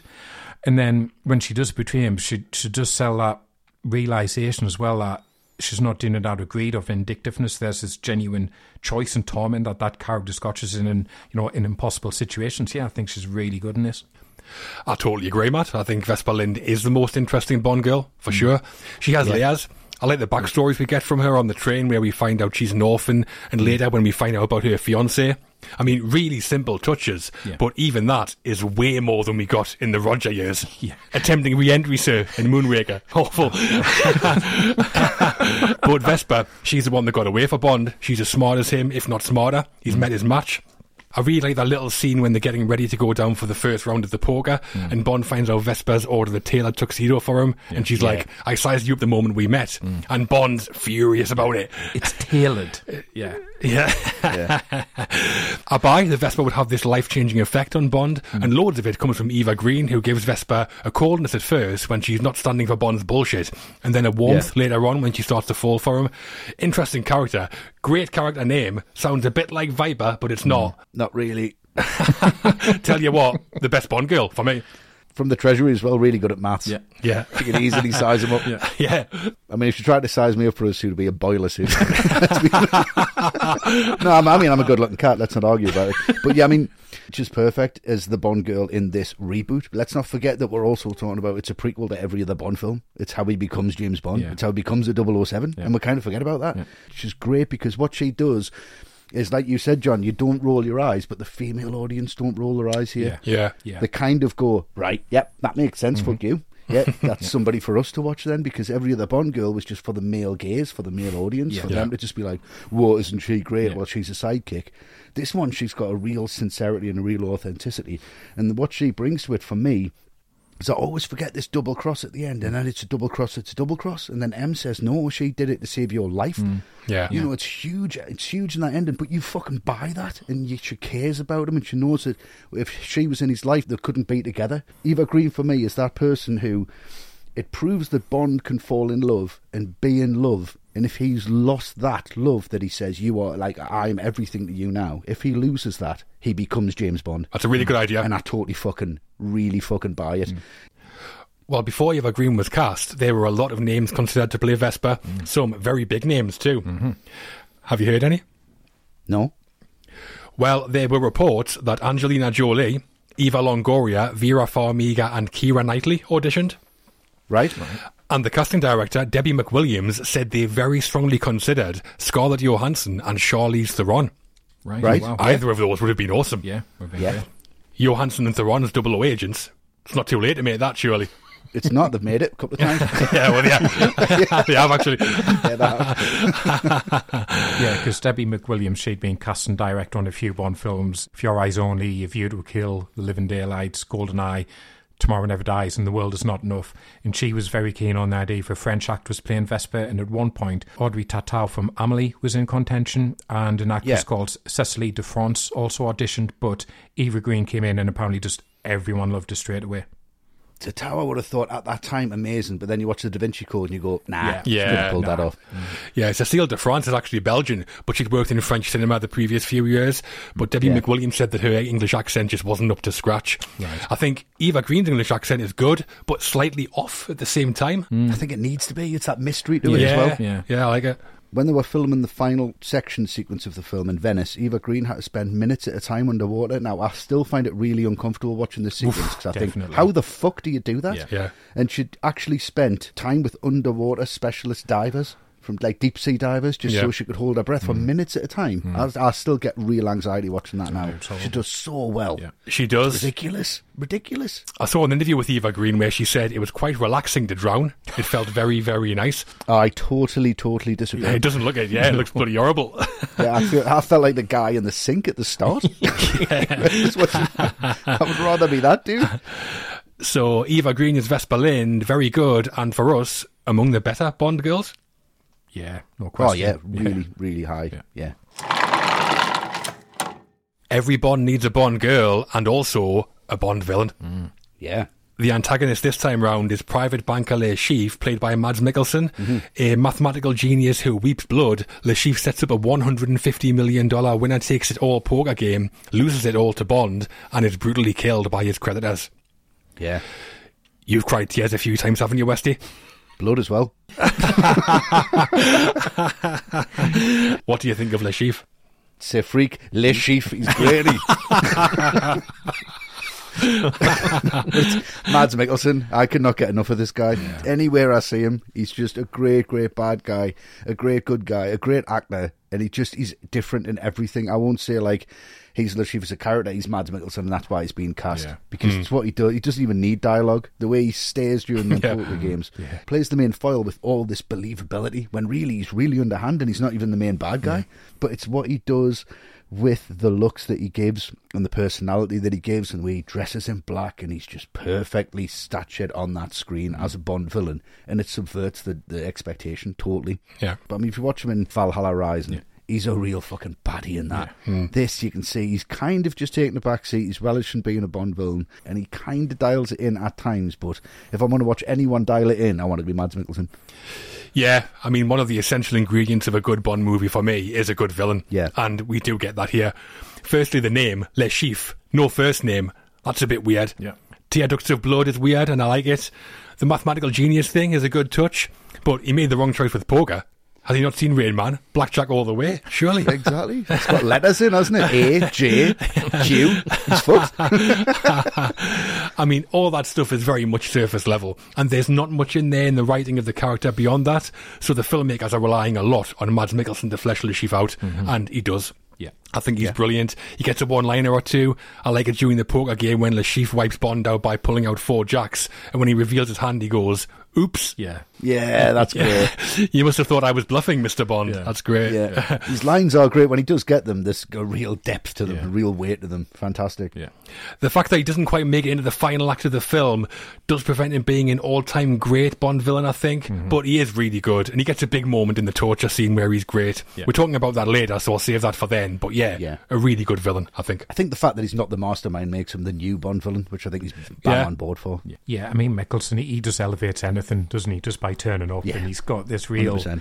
silky and smooth presence to him, but he's menacing as well. And uh, but for me, what's interesting about him is basically why you two guys have been saying like he is just this mid-level threat. He's an accountant. He's a middleman. He's certainly not Yeah. a physical threat. But then that does make sense for this to be Bond's nemesis because it's the beginning of his career. It wouldn't make sense to be, you know, get Blofeld or bring back Goldfinger in there, one of the really big iconic villains. And you know, he's so mid-level, he gets killed at the end of the second act, and it's not even Bond who kills him; it's his superiors hmm. who who've just had Yeah, enough yeah. of him fucking up. Yeah, So there is that danger that he could be a bit of a non-entity as a villain, but because Mikkelsen is so good, you do avoid that. Absolutely, yeah. the first person offered the role of Le Chiffre was Ulrich Matthes, who played Joseph Goebbels in Downfall, if you remember that, which is a Yeah. great performance. He turned the part down because he was committed to a theatre production of Who's Afraid of Virginia Woolf. Yeah, he has a very similar look to Mads Mikkelsen, I think, or Rick Yeah, Matthes. yeah, yeah. So they clearly had a very specific idea in mind, I think, for Le Chiffre. But I mean, I wouldn't change Mikkelsen. He's great. Definitely not. No, I mean, there's them two in the world, and then anyone else, who else is it going to be? exactly. yeah. thing is, uh, Le Chiffre is quite different in the novel to how we see him here. In the novel, he's described as being short, only five foot eight, and over three hundred pounds in weight. And he's described as having small ears, small hands, and is very hairy. Amazing. DeVito? yeah, sounds like a hobbit. Yeah, you got 21 showing Le Chiffre. no wonder he's lost 100 million quid. Also, when Ian Fleming wrote the novel, he apparently based Le Chiffre on Aleister Crowley, the famous early 1900s occultist. Oh yeah, yeah. right, right. Fleming and Crowley apparently had a meeting together during World War II. Crowley died in 1947 and they just had that one meeting, but he made such an impact on Fleming that he based Le Chiffre on him a few years later when he wrote Casino Royale. Okay. Also, Aleister Crowley looked quite a bit like Blofeld, which may or may not be a coincidence. I'm not Okay, sure. Right, right, okay. And that characteristic of Le Chiffre having an eye that weeps blood that was added for the film, not in the book, and it's based on a real condition called hemolacria. Mikkelsen has said, well, high blood pressure occasionally makes people bleed through their eyes, which is kind of scary. Terrifying. Does it? How high? Too high. Too, high. Too high. All the way to your fucking head. But there's that touch as well where the chief's partner, Valenka, she wears a hair to cover her left eye. Oh, yeah, yeah. The same Yeah. eye that the Chief has a problem with. Yeah. It's like a Yeah. sort of visual indicator of his insecurity that he mm. makes her do that, Yeah. which I really like. Yeah.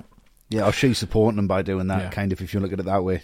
So Mads Mikkelsen as Le Chiffre, really good as a villain of the piece. Oh, Yes, yeah, really unbelievable. As always in a Bond film, there's a big supporting cast too. We talked about Judi Dench as M and mm. Caterina Murino as Solange, and also Giancarlo Giannini as Mathis, mm-hmm. Simon Abkarian as Dimitrios, and Jeffrey Wright as Felix Leiter play key secondary roles. But our big three, Daniel Craig, Eva Green, Mads Mikkelsen, all effective in the leads. Hugely Yeah. so. All big updates for the three characters that we're known to love. Yeah.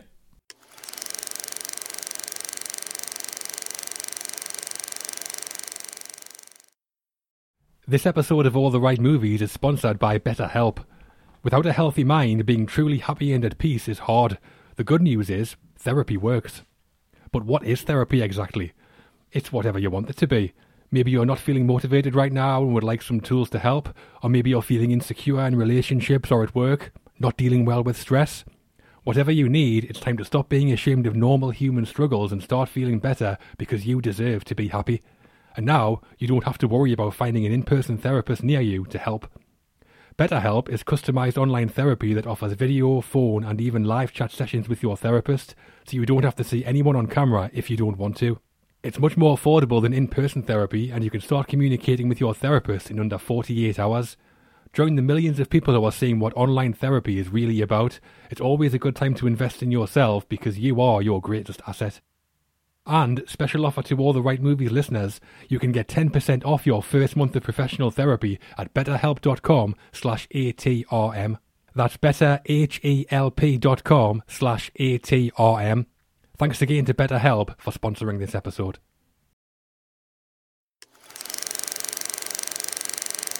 The Crew. Moving into the second act of Casino Royale, and things are starting to motor with some huge action sequences. Mm, yeah.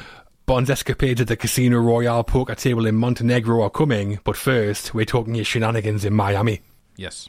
We are. So, having steamed in with Alex Dimitrios' wife Solange in the Bahamas, Bond discovers Dimitrios has been called to Miami and, mid seduction, heads off in pursuit. Mm. Yeah. Miami brings us the explanation for Ellipsis, airport chasers, and Bond taking out Dimitrios, Yeah. It does. the slimy bugger. How's it go, Matt? Well, not good for him, to put it mildly. not great. Because um, when Bond does kill him, it does feel like that moment's just been building between them so well. Like, I really love the early scene when Bond's beating him at cards and he's won his car. And Dimitrios Yeah. gets up to leave him on, goes, "Oh, valet ticket, please." Just really rubbing it in, really funny. so. I don't quite get this exhibition thing. It's very weird. I don't know why that would be there next to an airport. Weird. But it is this lovely kind of cat and mouse game going on between them. And it's a good reminder that Bond is not and is far from being the complete agent yet. You know, really distracted by Dimitrios leaving that fob on the table. So Dimitrios gets the jump on him. Hmm. But, you know, then he has the skill to improvise to distract him so he can turn the knife back on him. I mean, how thick as Dimitrios to be that gullible to fall for that? The old, oh, look over there trick. That's ridiculous. Yeah, I know. It's like Back to the Future. It is Hey, Biff, what the hell is that? really stupid. And, you know, the plausibility of this happening in a crowded room and no one notices at all. Not sure I buy that either, but there's that lovely little touch by Craig when he's killed Dimitrios, he sat him down in that chair and he just gives the face that little slap. Just that little touch. And it, it Yeah. goes back to what I was saying about Craig. He really sells those, like, sociopathic elements of the character. Then it sets up the next scene really nicely. Mm-hmm. Yeah, I mean, another Bond trope is the villain's henchman. Mm. And in the book, Le Chiffre has a henchman called Krat, who has a walking stick that turns into a gun. We, we don't really get a henchman in the film, though I think Dimitrios is about as close as it gets. Yeah. And he's fine, but I mean, he's no Oddjob, is no, definitely not. Definitely not. No knick-knack. No. Thankfully. The knife fight with Bond, I like it. Hmm. It makes them both look like trained killers, the way they kind of cancel each other out to hmm. the point where they're barely moving. And this same scene would have been absolute carnage if it had been Sir Roger back in the day. So, yeah, it is good, but I mean, Dimitrios is no real miss as a character, I don't think. no. Not really. You've mentioned Roger Moore in every segment here. Every scene. Imagine Roger Moore doing this bit, though. Mental. Would be great, wouldn't it? Every time. yeah. Right, so going on from that, he figures out what's going on with the bomb, and they're going to blow the mm. plane up, and he has to go to the airport, and he's kind of tracking the guy through. I mean, imagine Roger Moore in this sequence on top of that refueling truck. this is ridiculous. He rings them, gets her on the phone. I'll call you back. Ellipsis, that was lucky. Just take it in. There you are. That's what that means. Fine. But apart from that, I mean, it's a really believable setup how this guy gets out of there and he sets the alarm off and he's got the uniform and he goes out and Craig's tracking him and you're going, right, he's, this is an intelligence sequence then. This isn't an action sequence. And then it just gets fucking ridiculous. In the police car, gets the refueling truck. But there's that one bit, and I think this is the only time I'm going to criticise the direction on this film. Yeah. Is when they just, you see the guy and he's broke his neck and it goes bam, bam, bam. And you have the three punches in and you're like, look, look everyone, look, look, look. And I'm like, yeah, I, I fucking get it, man. I get it. It's absolutely fine. But there's some bits in this that totally repair that as it keeps going on. I mean, this is basically the truck scene in Raiders in fast forward. Yeah. But that bit when the refueling truck's going to hit the whatever it is, I don't know if it like tows planes or whatever. I'm, I'm I'm no expert, but it kind of it goes to bang into it, and Bond's like, "I've got to get off here," mm. and he jumps off and rolls, and there's that bird's eye view shot Yeah, great. just Yeah, missing it. yeah. And I'm thinking, is that that's not CGI to be mm. honest? Like he's done, Martin Campbell's done everything physically. Yeah. Like that guy has done that physically. He mm-hmm. must have because the lighting matches perfectly. And then even the explosions are going off. You kind of buy that he's going to get away with that from where he mm. is. But it's just a really clever take. And again, it's really James Bond. And this could be the final scene in any film where he's foiled the bad guy and he's getting arrested. You know he's going to get away with it, and it's when the guy's got the phone and he just triggers it. He only kills people who deserve to be killed. But this sequence from start to finish, again, it's like the free run at the start. It just doesn't let up. It's hmm. absolutely relentless and absolutely fucking brilliant. Yeah, another chase sequence, and I, I agree, another great action sequence. Again, I can see an influence from the Bourne Identity in Batman Begins. Not just spectacular, Yeah. but really like intense. Hmm. And a big influence on Tenet as well when he blows the plane up. Let's Oh, yeah, about that. massive, yeah. Yeah, definitely. And I think it's really impressive the way Martin Campbell, who was a veteran director at this point, was able to rise to the challenge thrown down by young directors like Doug Liman and hmm. Christopher Nolan and crafting these cool modern action scenes. And that bit you mentioned, Westy, where you don't like it, where it goes bam, bam, bam, I think I can explain why that's in there. Okay. Because that guy is Martin Campbell. Oh, is it? All right. All right, that's fine then. Yeah. I love the bit we mentioned earlier where Bond runs up the boarding stairs and leaps onto the truck. Brilliant. yeah, yeah. And I really like how Campbell kind of plays with the visual language of cinema at the end to trick us when we cut from the close up of the bomb flashing hmm. to a wide shot of the truck. Yeah, then a close up of the petrol. Yeah. Yeah, typically that means the bomb's on the truck, but then we get the Yeah. shot of the bomber kind of going, hang on, what's that noise? Yeah. Yeah. And then when the bomb goes off and kills the bomber and Bond just smiles, hmm. oof, yeah. It's great. taps into his sociopathic side again, like we talked about. Yeah. Brilliant action sequence. And it was actually filmed at three separate locations. So one was Dunsfold Park Aerodrome in England, Ruzyně International Airport in Prague, and Nassau International Airport in the Bahamas. Right. Any excuse to go to the Bahamas for these guys. It doesn't need to be around three locations. does it? Fancy going to Prague? Fucking right. What's the budget? Aye, that's fine. exactly. I don't blame them. I'd have filmed every scene in M's apartment if it was up to me. Yeah, spending Brosnan's 30 million. There's that incredible moment where the shot of the police car being blown through the air as the Oof. plane oh, lands Oh, and it just yeah, hits like the afterburner or something and it just kind of goes. But that was really difficult to pull off. Chris Corbould was the effects supervisor, who worked on vehicle stunts on License to Kill, and his team attached the police car to a crane with a rig and essentially just yanked it through the air. Yeah. Ridiculous. Yeah. What a shot that is, where the car just takes off. It's brilliant. We need to go to Prague to do that. Yeah. No, you don't. And yeah, the only CGI in the shot was to remove ropes and wires. Everything else was Yeah. done in camera. Yeah, actually, they probably did that bit in London with the amount of fucking cranes in London. Yeah. also, there's a couple of blink and you'll miss it cameos in the film. So, first one Right. is when Bond arrives in the Bahamas. There's a girl in a tennis outfit who smiles at him. She's a Brazilian supermodel called Alessandra Ambrosio. And then Right. the one that I did see at the time I was very confused by Richard Branson is in the Miami airport scene. I still haven't seen that. yeah, he's in there. I've heard about it, but I still kind of I'm that involved in that Yeah. moment that I don't really care. Yeah, yeah, he's getting frisked by security and he's in it because Right. he is a big Bond fan and he apparently asked for a cameo in return for letting one of his planes appear in the film. Right, probably the biggest plane there, was it? I would have thought so, I would imagine so, And yeah. that's just his private plane. Yeah, one of those cameos is a bit more aesthetically pleasing than the other. Yeah. Yeah, he's beard, isn't it? yeah, obviously. also, do you know how airlines make edits of films that they show during their flights to make them like more family friendly? Oh, yeah. yeah, like ITV used to do. Yeah. Yeah. When British Airways showed Casino Royale, they made an edit where the only change was to remove Richard Branson. That's amazing. That's fucking brilliant. Height of pettiness, I love it. Yeah, Yeah. it is. That's a real effort to take that out as well. And that is Miami. Knife fights, deaths, and bombs going off. Should have stayed in the Bahamas. Absolutely. That's why I went back there to do the airport. Bond does head back to the Bahamas. Yeah. Mm-hmm. And from there is sent by M to bring down Le Chiffre in Montenegro in the high stakes poker game at the Casino Royale with Vesper Mathis and CIA man Felix Leiter for company. Yep. Yeah. It's a pretty eventful game of poker, isn't it, Westy? It is that. And the eventful bit for me is not the actual poker game, but it's that incredible sequence where they go after Le Chiffre and they say that we need that money back. Mm. And then Bond, rookie era, leaving that fucking microphone. yeah. All right, here we go. And he knows, but then probably the most Bourne like of all the sequences I've seen. Yeah. It's kind of like unabashedly just ripped it off. But it's the way that the camera moves here and the static shots against the physical shots. She's trying to get away and they're catching up with her all the way as they move hmm. down the staircase. I think the pace of this is incredible. Yeah. Again, the action sequence is great, but it's the way this moves the story along. I think this is where she realizes that she's in love with him where she realizes she wants to put herself in danger. She realizes that she's not really prepared for this life, and it's how she gets rid of the gun. And he shouts at her, and he realizes the problem that, and she has to go away and deal with it in her own way. But it's the way she springs to life here is so believable. And what he has to do is like, this is job. It doesn't want her to see it, and I would have loved a line in there, like when he finally kills him, just telling her to look away mm. Yeah. but he, he can't. He hasn't got that in him. He doesn't know what that is, hmm. and I think that hits home. Like these two are never going to work hmm. because Yeah. this is his life and that's hers, and it's what happens from this. I mean, he's straight in there, down's a treble, straight back to the game. if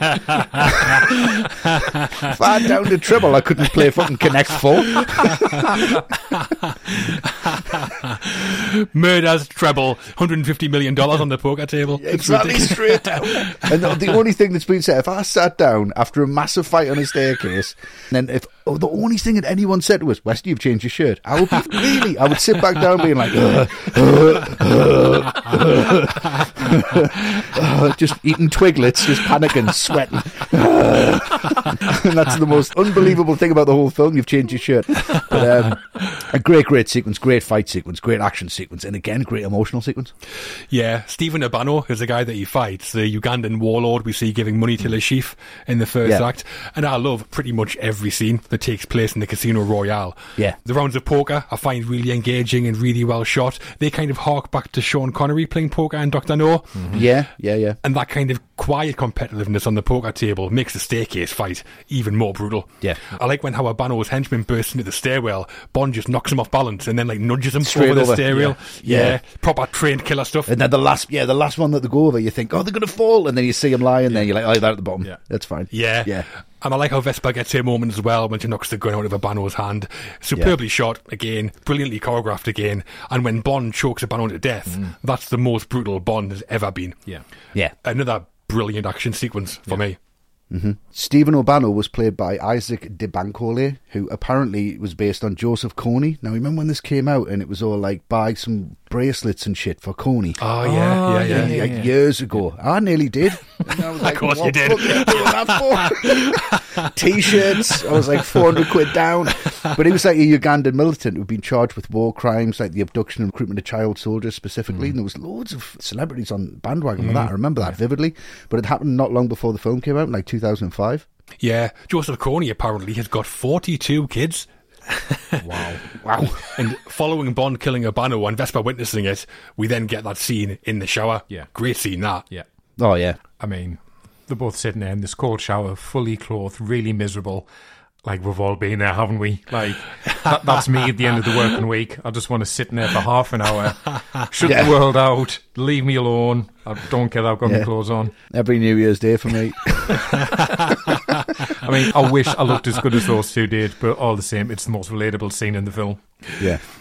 It is a great moment. Definitely not how a shower scene would have went with Sir Roger. Here we go. Fucking hell. Obviously, you know, but I always think Vesper here kind of represents the audience. This would be us if we were confronted in real life with Bond shenanigans, Yeah. crying in the shower. yeah. Yeah. But also, before they leave the poker table, the facilitator says the players get a one hour break after four hours of poker, which means Vesper must have been sitting in the shower for about four hours. so, Yeah. no wonder she was cold. Yeah. Wow. I mean, that scene in the shower, that was all shot in one take. And in the original script, Vesper was scripted to be sitting in just her underwear, which is very much what Roger Moore would have mm-hmm. backed up, I would have thought, when Bond comes in. And it was Daniel Craig who said you should be fully clothed instead, which I totally agree with. And he actually says you're cold and turns the heat up a little bit, which I think is really nice. Yeah. Yeah, he does. He says, Oh, you're cold. And when she says yes, he doesn't take her out of the shower. He just starts sucking her fingers. yeah. Turn the heat up. I suppose he's washing the metaphorical blood from her hands. That's the idea of Yeah. that, I suppose. Yeah. Yeah. And in this sequence, we'll see Bond order his first vodka martini here. He asks for three measures of Gordon's, one of vodka, half a measure of Kina Lillet.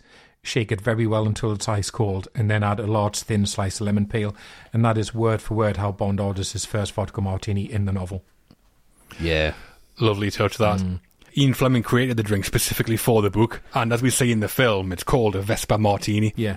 Mm-hmm. And Kina Lillet has been discontinued now, so the closest that you can get is three measures of Gordon's gin, one measure of vodka, and half a measure of Lillet. Yeah. Would you fancy one of those, Westy?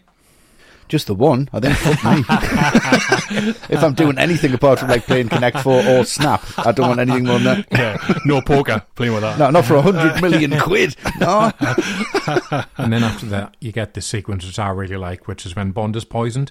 And the reason I like this is because I think in a past Bond film, you'd have already had the scene where Bond is being given the antidote by Q in case of emergencies, and it's really signposted well in advance. But it's great how it plays out because he has to improvise, you know, swallowing salt water to make himself vomit. Again, Yeah. just that grounded, realistic touch. And Yeah, it's great. because it cuts back to those guys back at HQ who like aren't one hundred percent sure what they're doing, but he's going to die in two minutes if they don't do something. Bond just looks absolutely fucked by it. He's done, isn't he? He's dead. He, he dies ultimately. Absolutely, yeah. And that makes the ending of the scene all the better because he's been this like sweaty, dishevelled mess. And then he sits down back at that table, changes his shirt again, obviously, back in his tux, cool as a cucumber. I'm sorry, that last hand nearly killed me. Brilliant. Yeah. And Le Chiffre, Yeah. Great line. You know, so fucked off by this point, Le Chiffre. Just sitting there fuming. Every time Bond goes for a break, someone tries to kill him. I like the camera work where after Bond's poisoned, it becomes handheld and mm-hmm. shaky, and the shots some seem kind of overexposed. That's all really good. Yeah. Yeah. I like how it's a different kind of action beat, but it's still really effective. Mm-hmm. I think it's really well put together with the cuts from Bond to the MI6 officers, and it's a great touch that in the big life or death moments in the poker, where the stairwell fight and the cardiac arrest, Bond needs Vesper to bail him out both times. Yeah. Yeah, definitely. Yeah. And she's ordered him like four shirts. He's gone through them all in the first, like, eight Really hours. measured him up. And that takes us to the end of the second act. A couple of close calls lead to Bond and Vesper seeming to warm to one another, but with Bond wiping out Le Chiffre's funds, there's going to be repercussions. Oh, there will be. Get the wicker chair ready. Oh, God. The crew. There was a mix of old and new faces throughout the production of Casino Royale, and that was echoed in the crew behind the scenes. We're going to talk about David Arnold and Chris Cornell as the music men on the film, as well as Phil Méheux as director of photography, but as we so often do, we're starting with the writers. Mm-hmm. Yep. So there were three screenwriters who worked on Casino Royale in Neal Purvis, Robert Wade and Paul Haggis. Purvis and Wade were a writing partnership who had co-written historical comedy Plunkett and Macleane, Brian Jones' biopic Stoned, and the spy parody Johnny English. They'd also written The World Is Not Enough and Die Another Day, so had some previous with Bond. And Paul Haggis had written, among other things, Million Dollar Baby and written and directed Crash, which won Best Picture and Best Screenplay at the Oscars. Yeah. Some serious credentials here then, Matt. Mm-hmm. How's the writing on Casino Royale? I mean, unusual combination, but I think where you get with Yeah. these three is this sense of the really enjoying the fact that they're writing a Bond film, but they can subvert and play on the usual cliches within it, and they don't have to hit the same beats again and again and again. So when Bond asks for vodka martini and the bartender asks, How do you want it? Do I look like I give a damn? Great moment, that. Yeah. The fact that they don't have to shoehorn Q into this to give Bond a lot of ridiculous gadgets. He's got a tracker, and that's it. They get a lot of mileage out of the relationship between Bond and, um, you know, that scene we mentioned where he's hacked into a laptop. I also thought M was a randomly assigned initial. I had no idea what it stood for. Utter one more syllable and I'll have you killed. Yeah, They yeah. really get that relationship like on screen really well. So they're having real fun pushing the limits of this franchise as far as they can. I do think some of the dialogue is is kind of rescued by Daniel Craig and Eva Green. And on the page, I think it probably reads quite clunky. All that I have no armor left stuff. I think that's Yeah. rescued in the delivery. Yeah. And I'll go into it more when we get there. But the final third feels a little bit off to me in some ways, and they maybe succumb to some of the cliches by that point. But overall, I think they're having a lot of fun by subverting and playing on certain things, and that really helps give this film that fresh feeling that it does have. Yeah, I agree. I think nostalgia is a big part of any blockbuster nowadays where films quote previous movies in the series, crowbar and cameos from characters, sometimes just tell the same story again. and Yeah. generally, I am not a fan of it. No. Like you say, Matt, Casino Royale shows you how you can do that well. Mm-hmm. I like the way they use the Aston Martin. Bond first gets the classic Bond style Aston Martin from Dimitrios, and then in Montenegro, M sends him the DBS, where he's like, I love you too, M. Yeah. Yeah. But I like how the development of the car kind of reflects Bond's character development. The same, but a modern upgrade. Mm-hmm. And I think there's quite a lot of smart details in the writing. I think exposition is delivered quite inventively. A lot of the time, Bond is a lone wolf working alone, and he doesn't talk to other people, let alone himself. Yeah. So to let the audience know what he's doing, the writers bring in other characters. Like when Bond hacks into the MI6 computers, we get Villiers, played by Tobias Menzies, telling M that Bond's looking at Dimitrios and Le profiles, and M explains who they are to Villiers and us. Yeah. Then at Miami Airport, Villiers basically Googles the Skyfleet plane to tell M and us what Le plan is. Yeah. They're literally spoon feeding info to the audience, but it feels natural in the mm-hmm. film, and it's a pretty engaging way to do it. And like we talked about, the way they've updated James Bond as a character and as a world, while remaining very true to Ian Fleming's vision, I find that really impressive. Mm-hmm. Yeah. I think he was a bit of a miss, and Desmond Llewellyn, the classic Q, mm. he passed away in like 1999, which is a shame, because I think he and Craig's Bond would have had really good chemistry together. Yeah, it would have Yeah. been great. Would have been better than John Cleese coming back. yeah, definitely. Yeah. I can easily imagine Llewellyn being like, pay attention, 007, to Craig. And he's like, "Do you think I give a damn?" yeah. Just punches him out instead. Yeah. Drowns him in the sink. Fuck you. Fuck you, you can't anyway. Look at this toothbrush now, 007. Fuck off. yeah, I mean, I totally agree. I think Neal Purvis and Robert Wade came at it from the same way that they came at the other Bond films. And from their credentials, you can see what they brought to it. And then Paul Haggis came in and went, whoa, whoa, whoa, whoa, let's put this in. Let's do this. Let's change that a little bit. Hmm. And I think he read the script and thought, I can really do something with this. Hmm. And for a lot of the films that we cover, I know I always say that the script is something that can be in development and that it might be, just be changing and progressing as shooting goes. But I do I actually think that this was solid on the page. Hmm. It was as it was written, is kind of as it's filmed. I don't think there was much room to change. And I think from that, they deserve a lot of credit for rebooting the whole franchise. I think they brought that to it. And it did take three people to turn around and go, this is the classic element. And then somebody would come in brand new and go, well, I just did Crash and I've won Oscars, so fuck you. Yeah. Like, this is the emotional element. This is the human element. Because Crash is very emotional, very human film. Hmm. And it's that emotional arc that they bring to the character. I think that you mentioned, John. Like, this is the first Bond film with an arc from start to finish. He becomes Yeah. something and he hmm. thinks he's invincible, but he's not and he discovers that even the bad guys he's not invincible against, and especially against you know the most obvious and the most powerful human emotion of love and loving somebody else and giving yourself up to somebody else. And that's the genius of the writing on this film is to make James Bond not just a character but a human being. Definitely. Mm-hmm. And like we mentioned earlier, Neal Purvis and Robert Wade had written two Bond films already by this point, and the story of how they got involved in Casino Royale is really interesting, if you'd care to hear it. I would. I would love to. I mean, I may have oversold it by calling it really Oh, interesting. fuck it then, doesn't Okay. matter. I mean, they've already done two, John, so... Yeah. Well, they're shopping for broccoli by any chance? So, after Die Another Day came out, do you remember there were rumours for a couple of years that there was going to be a spin off based on Halle Berry's character, Jinx? Jinx, Yeah, yeah, I remember yeah. that, yeah. So they weren't just rumours. Eon did put that into development, and Robert Wade and Neal Purvis wrote drafts of a script that was basically a Jinx origin story. What, Jinx Bond? Yeah. Wow. Terrible. It ended up getting scrapped, but Barbara Broccoli did like it, so once they got the rights to Casino Royale, she went back to Purvis and Wade about adapting it. Right. I mean, I think Halle Berry is probably one of the very few good things about dying that Day, to be mm, honest. To be fair, yeah. Not Madonna. That's for sure. and Paul Haggis was brought in later in the day for some rewrites. His main contribution, apparently, was to rewrite the ending to make it more about how Bond becomes 007, not just physically, but like emotionally. Yeah, I mean, how many times do you think like Purvis and Wade put that line in? The name's Bond, James Bond. Like, where are they going to put that? Yeah. I was like, no, no, no, no. And Skip Leave it link. till the end. Yeah, Yeah. yeah, that's like... Just hit Control and Enter for ages. You could be right. I wouldn't be surprised. yeah, I wouldn't be. That's it. That's all he did.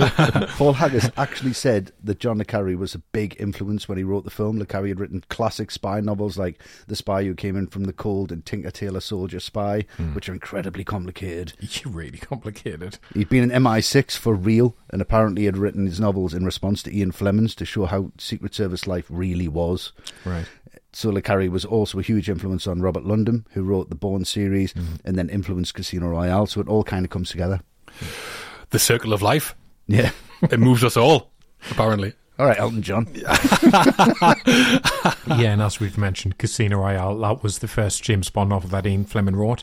And it was the first time a Fleming novel had been adapted since Moonraker, which was way back in 1979. Right. It was originally published in 1953, and as you'd expect, some changes were made for the film. So, for example, in the book, They Don't Play Poker, Bond defeats Le Chiffre at Baccarat instead, and this was changed to Texas Hold'em because they thought the audience would understand that more. Nah, don't understand it. I don't have a clue what's going on. to be Don't have a fucking clue. Apparently, when Barbara Broccoli and Michael G. Wilson briefed Purvis and Wade, they said there were two elements from the novel that must be in the film. Hmm. One was Le Chiffre torturing Bond, and the other was that they said the final line of the novel had to be in the movie. So the book ends with Bond saying, "The job's done, the bitch is dead." Right. Yeah. Which I mean, that would have been pretty horrible in this film, Yeah. wouldn't it? It's Yeah. like the fact the last line doesn't really work, but he should have been playing like Warhammer 40k or something. That would have been incredible. Imagine that. And, yeah, just one more move takes out a dreadnought, and he's like, "The name's Bond, James Bond." that would be your favourite film, Wesley, wouldn't it? It would be. It would also, the death of Vesper is different in the novel. In the novel, Overcome with Guilt for Betraying Bond, she actually commits suicide by overdosing, and she leaves note pledging her love for him, and this was changed to her drowning instead. Right. Yeah, maybe too dark for the film to have her just mm. kill herself. Really grim that. She Yeah. kind of does though. She pushes him away and she knows that she's Yeah. killing herself. Definitely. And then last one in the books, the global organisation who work against MI6 is Spectre. And they did want to use this, but the rights to Spectre, Thunderball, and the character of Blofeld, they were owned by Kevin McClory. So this is where the idea of Quantum came from, which gets followed up in Quantum of Solace, the next one. Right. Okay. Yeah, Kevin McClory was a film producer. He passed away in 2006, and a few years later, his estate settled with MGM and Eon, and that's why the fourth Daniel Craig film is called Spectre in 2015. Yeah. Oh, okay. Right. Making the most of those rights straight in there with it. Yeah, loads of them. the Quantum of Spectre Solace. Five. and then when Ian Fleming completed the first draft of Casino Royale, he celebrated by treating himself to a gold-plated typewriter. I mean, that's amazing. And then that got sold in 1995 to an anonymous bidder, although there have been rumours it was Pierce Brosnan who bought it. of course it was. Because it was sold for £56,000, which made it the most expensive typewriter ever. Yes. Him and Tarantino doing that with Yeah. a couple of cocktails, just writing the voiceover. Pierce, Brian, put a bid in, put a bid in. Like, Quentin, this is solid gold, this shit. I'm giving you gold, Brosnan. That was what's in the briefcase in Pulp Fiction. we'll cracked it, finally. That's it. It's First done. draft of Casino Royale. Yeah, Ian Fleming's typewriter. Well, either way, Ian Fleming doesn't hold that record now. Cormac McCarthy's typewriter went in 2009 for $254,000. Wow, Tom Hanks buy that. They might have a Viggo Mortensen, maybe. Yeah, one of them.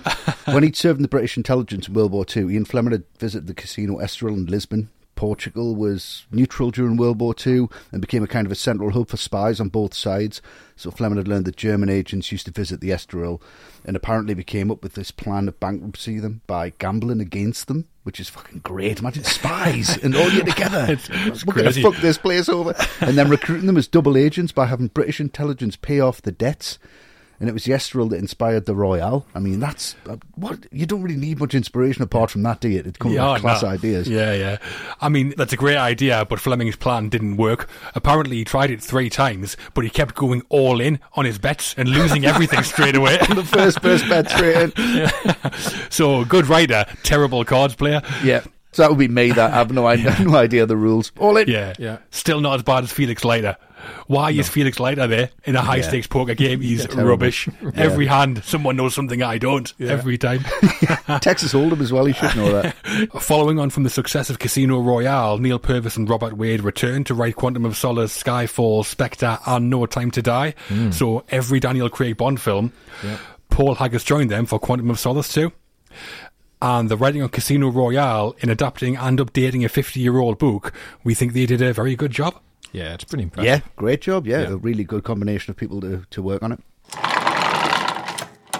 If there's one thing a James Bond film is never in short supply of, it's composers. Any Bond film is beholden to include John Barry's classic Bond theme, a custom theme song, and a musical score. Yeah. In the case of Casino Royale, the pop song was You Know My Name by Chris Cornell of Soundgarden and Audioslave fame. Yeah. And the score was written by David Arnold, who had scored the three Bond films before this one. Mm-hmm. Right. So a lot to get your teeth into there, Westy. Yeah. I mean, a bit too much. It's like a Yorkie bar, isn't it? It's like With raisins. I know, yeah, I know I've got a big mouth, but come on. Again, I've got a real love and hate relationship with Bond themes because mm. I think they're just quite pretentious in in how they like deli- oh this is a James Bond theme, so you've got to like it. It's like oh, it's hmm. got to reflect the whole film. It's like there's no other film franchise that's that pretentious. And unfortunately, I mean, I'm a big, big fan of Chris Cornell. I'm a big fan of Soundgarden. I'm a massive fan of Audioslave.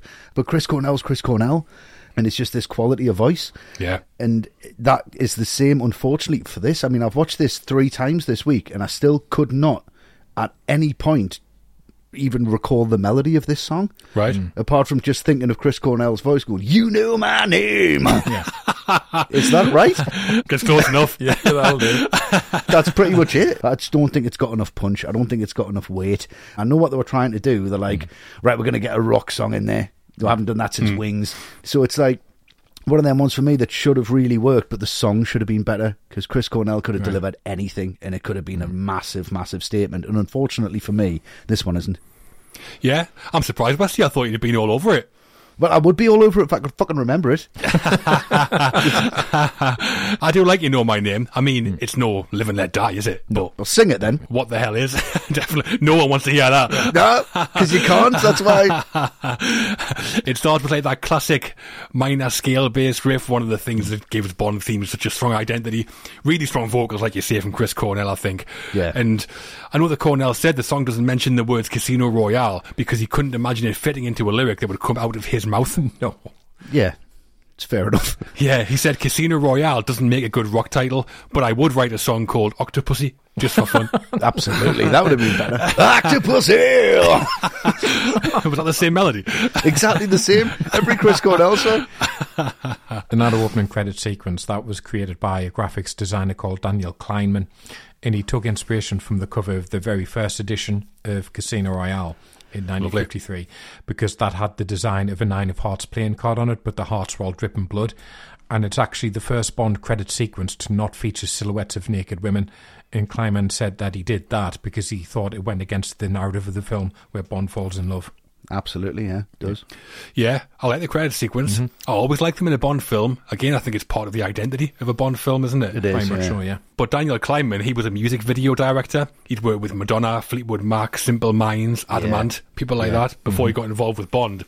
And also in the 70s, Daniel Kleinman was in a band called Bazooka Joe. And in mm-hmm. 1975, they were supported by an unknown band playing their debut gig at St. Martin's College. That band was the Sex Pistols. Wow. Oh, there you go. Should have them on here. That would have been in- that would have been really interesting. Imagine them doing a Bond song. Yeah, God save the Queen. Just put it straight in there. Bond Save the Queen. Yeah, Bond save the. Yeah, yeah. Before we move on from Chris Cornell and You Know My Name, we have our second Patreon question. Okay. So, two Count Kyle is back. Ah, hello, Kyle. Hello, Kyle. So Kyle has asked, where does Chris Cornell's You Know My Name rank among the Bond songs? I'm a huge fan of Cornell's, but understand it might not be everyone's cup of tea. Yeah. But at least it's not garbage, eh? That is true. You mean garbage or garbage? Yeah, he's using garbage as a noun there, not an yeah, he adjective, is. I Very clever. Yeah. Two count Kyle, by name, by nature. Referring to the band Garbage, who sang The World Is Not Enough. So, That's right, yeah. what do you think, Matt? Where does Cornell sit in the Bond hit parade? I think generally I do prefer the more up-tempo ones to the kind of drippy ballads that you get that. I mean, certainly the last few for the Daniel Craig films are pretty dreadful, I thought. Drippy ballads. Yeah, come on. I've seen your record collection, mate. You love a drippy ballad. Yeah, loads of Sheena Easton. Number one for me, like pretty much everyone, I would think, it's still Live and Let Die. You know, that's easily the best, even with that Yeah. little weird little reggae section that Macca drops in. Um, I do like some of the more kind of 80s pop ones, like a-ha, The Living Daylights, I'd have that up there as well. And Yeah. Shirley Bassey Goldfinger, that's still really evocative. That's still Yeah. just an absolute classic. Um, I do like this one, but this is kind of second tier for me. If those are top tier, this is the level below. Well, like the Bond actors, I've got my top five Bond songs. Oh, Oh, here we go. It doesn't include Cornell, but course it fucking doesn't. You can't remember it. So fifth, Goldfinger, Shirley Bassey, a mm-hmm. classic. nice. Yeah. Yep. Fourth, You Only Live Twice by Nancy Sinatra. Lovely. Yeah. Third, Nobody Does It Better, Carly Simon Yeah. from The Spy Who Loved Me. Bling a ling a ling, de fling a ling a ling. For that bit. Yep. Second, A View to a Kill by Duran Duran. Yeah, oh, yeah. it's massive that. I think that's what teenagers today call a banger. It is a banger. Yeah. Yeah. it is a banger. And first, top tier Macca, Don't Give In and Cry, Live and Let Die. Live and let die, yeah. yeah. Obviously. For me, I love a Bond song that you can't remember it's a Bond song. Hmm. Do you know what I mean? Like, Yeah, if you were to kill, I, I keep forgetting that's a Bond song, or Live and Let Yeah. Die, or Nobody Does It Better, especially. I'm like, Carly Simon, that's a great fucking Yeah, song. it's Oh, a actually, it's a song. Bond song. Right, great. And even like Goldeneye by Tina Turner, hmm. I kind of forget that that's a Bond song. How can you forget that's a Bond song? I song? don't know. because it's so Tina Turner, though, is it? It's when he's smoking. Holding there. It's like, it's got this kind of like, vibe. I love it. It's great. But then, I like, I do like some of the new ones. I like Billie Eilish doing No Time to Yeah. Die. I thought that was fucking excellent. And I like Adele's version of Skyfall, even though that mm. was totally played for Oscars. It was played for the big stage. I like it as well. Bit drippy though for Matt. It was like massively trippy. but for me, it's the ones that you, you don't remember them being Bond songs, really. Hmm. And it's Nobody Does It Better for me is, is right up there at the top. Brilliant. And Chris Cornell's going to be, I don't know, like 15th or something, maybe out of 26 or however many there is. but the very, very worst, Sam Smith, get the fuck out of my face. Oh, yeah. That's awful because that was like playing on what Adele had done and really going for it. Yeah, so it I'm not going to put any percussion in it. Well, I'll put some percussion in your face. I think the better the film, the worse the song. I guess. well, Wesley's covered uh, Chris Cornell, so I'm going to talk about David Arnold doing the score. And Very nice. I think it's really smart bringing him back because he's done them before. He knows what a Bond film should sound like. But Yeah. the interesting thing is, if you're scoring a Bond film, you've got that ultimate trump card in your pocket because you've got that theme tune. That you can just slap over any action sequence, except Arnold can't here because he's got to save it right to the very end.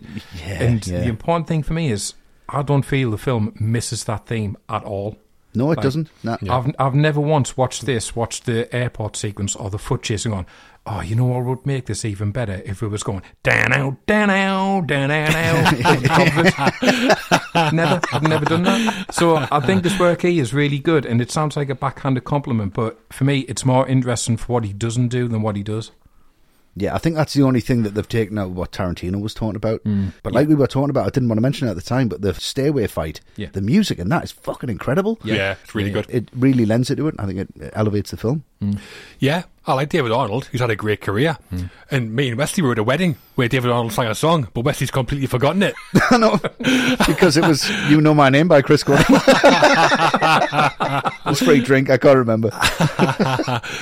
But he worked on some huge productions with Roland Emmerich, like Stargate, Independence Day, Godzilla. Also did Shaft, Zoolander, and Hot Fuzz. Yeah, So yeah. a good filmography, and I think he does a good job here. Yeah. It's largely about setting a tone through cues and background music, but unlike other Bond films, like you mentioned, Matt, he mm. doesn't have John Barry to fall back on, because the Bond theme isn't fully heard till the end credits. So there's some pressure on him to bring stuff to the table, and I think he does really well. The music's Yeah. good throughout for me.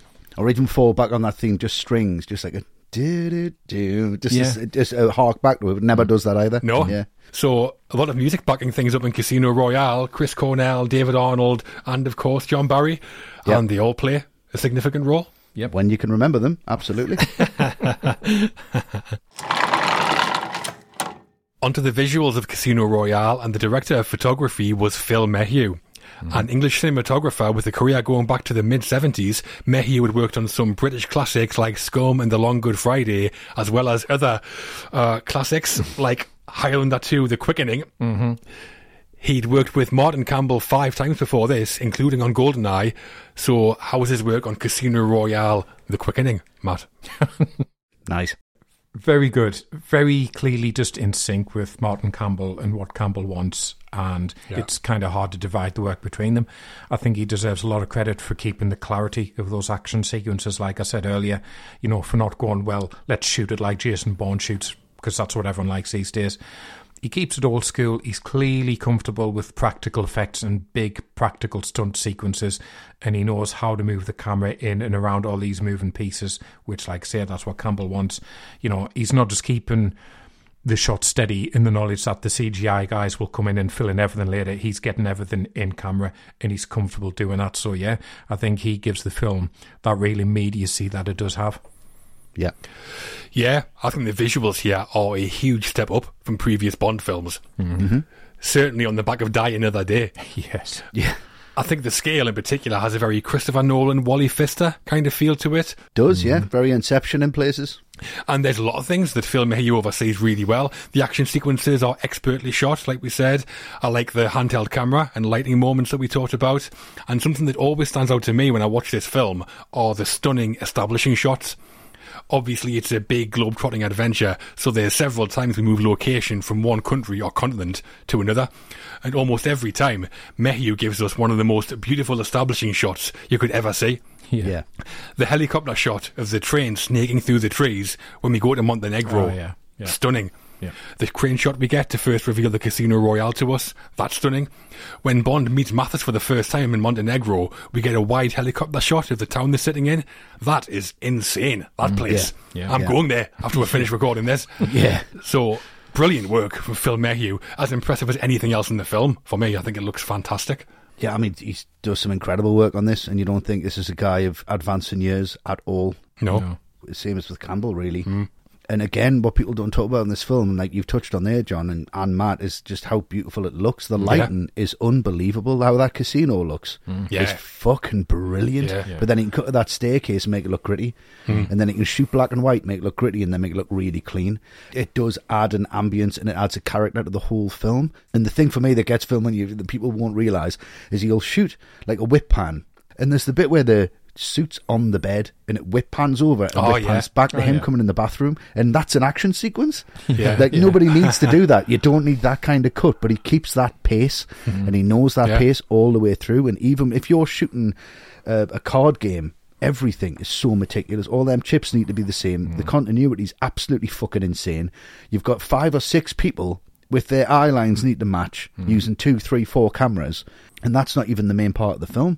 But even that is absolutely flawless. You kind of go, oh, well, his chips went down there and his drink went down there. So I think Phil Menges has such a command over how this film looks and how it needs to play out. Campbell didn't have to worry about how this is going to look. Hmm. He knows for a fact it's going to look fucking great. He is the DP that Campbell is a director. He needs a blueprint and he'll deliver. Yeah. Great collaboration they've had. Yeah, absolutely. For his work on Casino Royale, Phil Méheux was nominated for a BAFTA, lost out to Emmanuel Lubezki for Children of Men. Ah, it's always going to happen, though. isn't? Yeah, can't argue too much with that, maybe. But still, great work on Casino Royale. Oh yeah. Should have had more 12 minute tracking shots in Casino Royale then. Well, yeah, just in the car.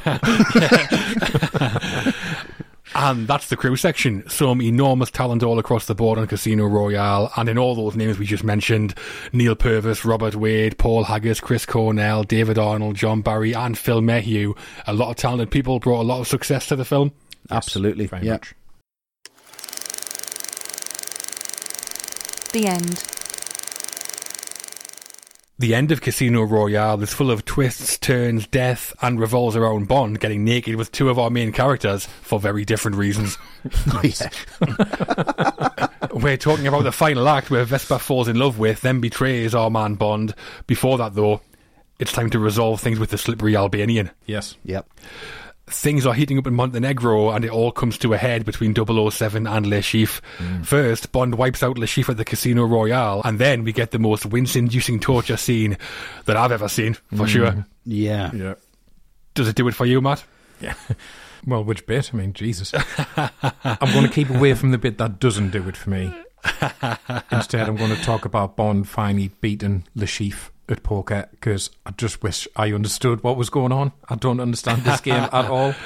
Really? I, I, no, I've never played it. Don't have a clue. All I think is he's got more cards and they go like Yeah, five, six, seven, eight, the thing. The, the nine. Yeah. He's got five and they're all the same suit. Way! that's the thing. The turn cards over, and I think a five and an ace. That just looks shit. How's, how's that good? Why, why does that win? Yeah. Should have just have played Snap or something like that? They like should have done instead. Connect Four. Connect four, like I said, snap. Warhammer. Yeah, Warhammer 40k. Yeah. See, see, you've got like Mathis doing this scene, doing his constant commentary to Vesper to explain how much they're betting. And I'm like, Mathis, just tell us what's going on in the game. I'd much more appreciate that than tell us how much money they're betting on.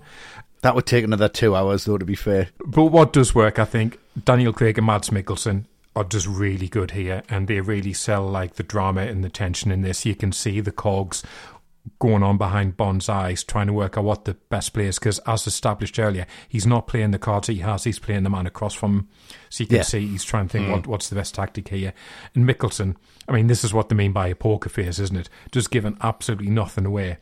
And I love how he's just turning that chip over and over and over. And the sound, it's like Yeah. a countdown, like make your decision. You've got to decide what you're going to do here. So when Bond turns his hand over and he's won, Le Chiffre, I mean, his arse is absolutely just dropped out.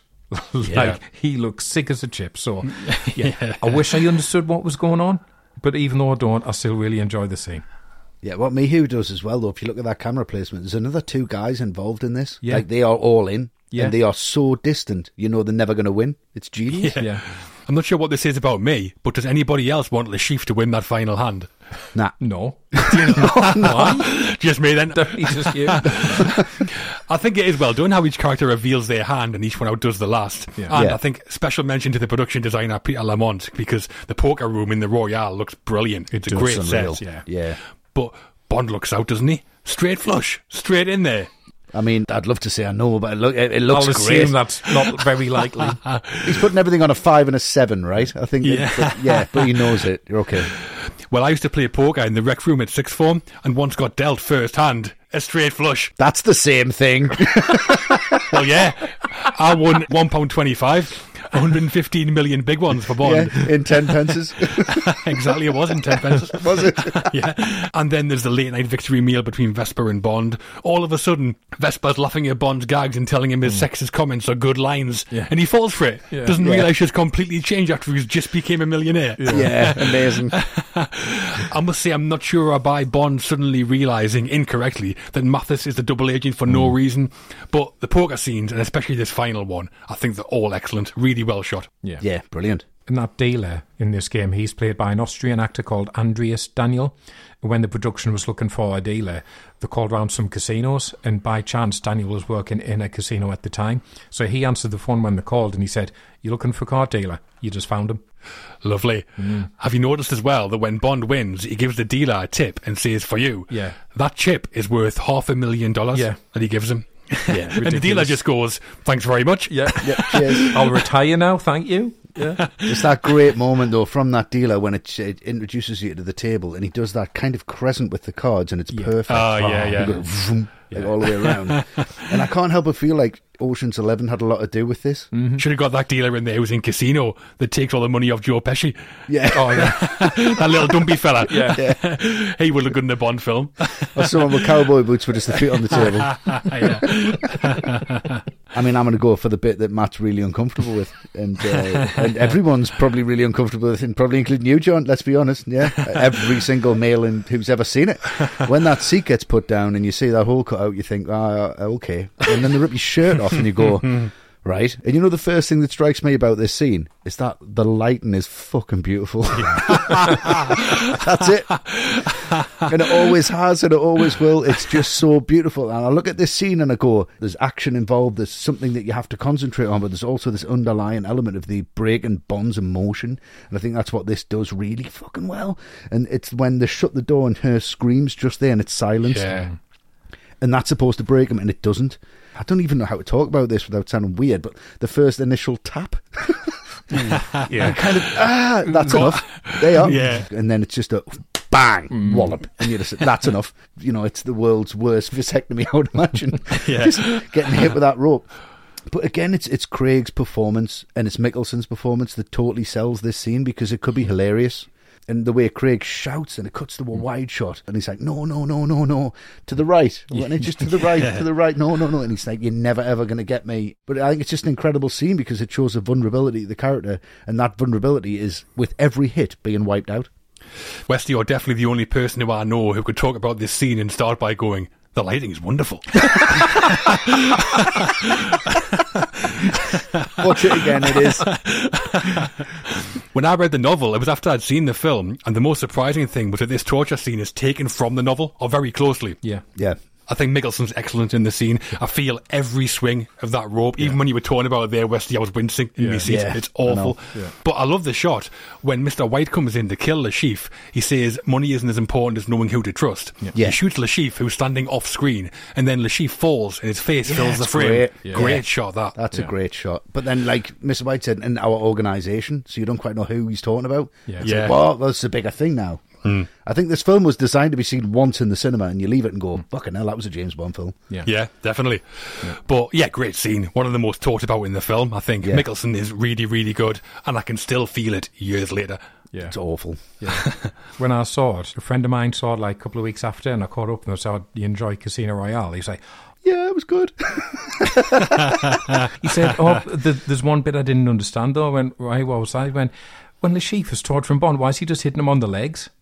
No way. Really true. Oh, I was like, "Oh on. mate, no, that's not what he was doing." That, that's Yeah. Did you not get why Bond was naked and they, they cut the, the seat out of the chair?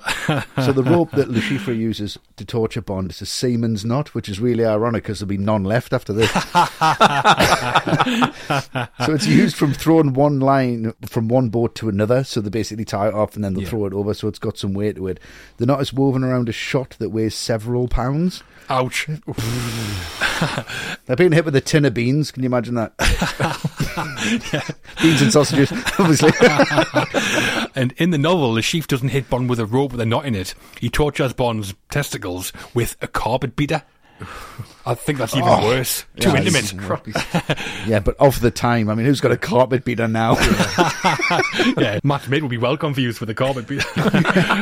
yeah, and just before this, when Bond is chasing Le Chiffre and his men because they've kidnapped Vesper, he flips his Aston Martin to avoid hitting it because she's been left lying in the road. Oh, yeah. And they did Yeah. that by adding an air cannon to the bottom of the car and firing it as the stunt driver was inside.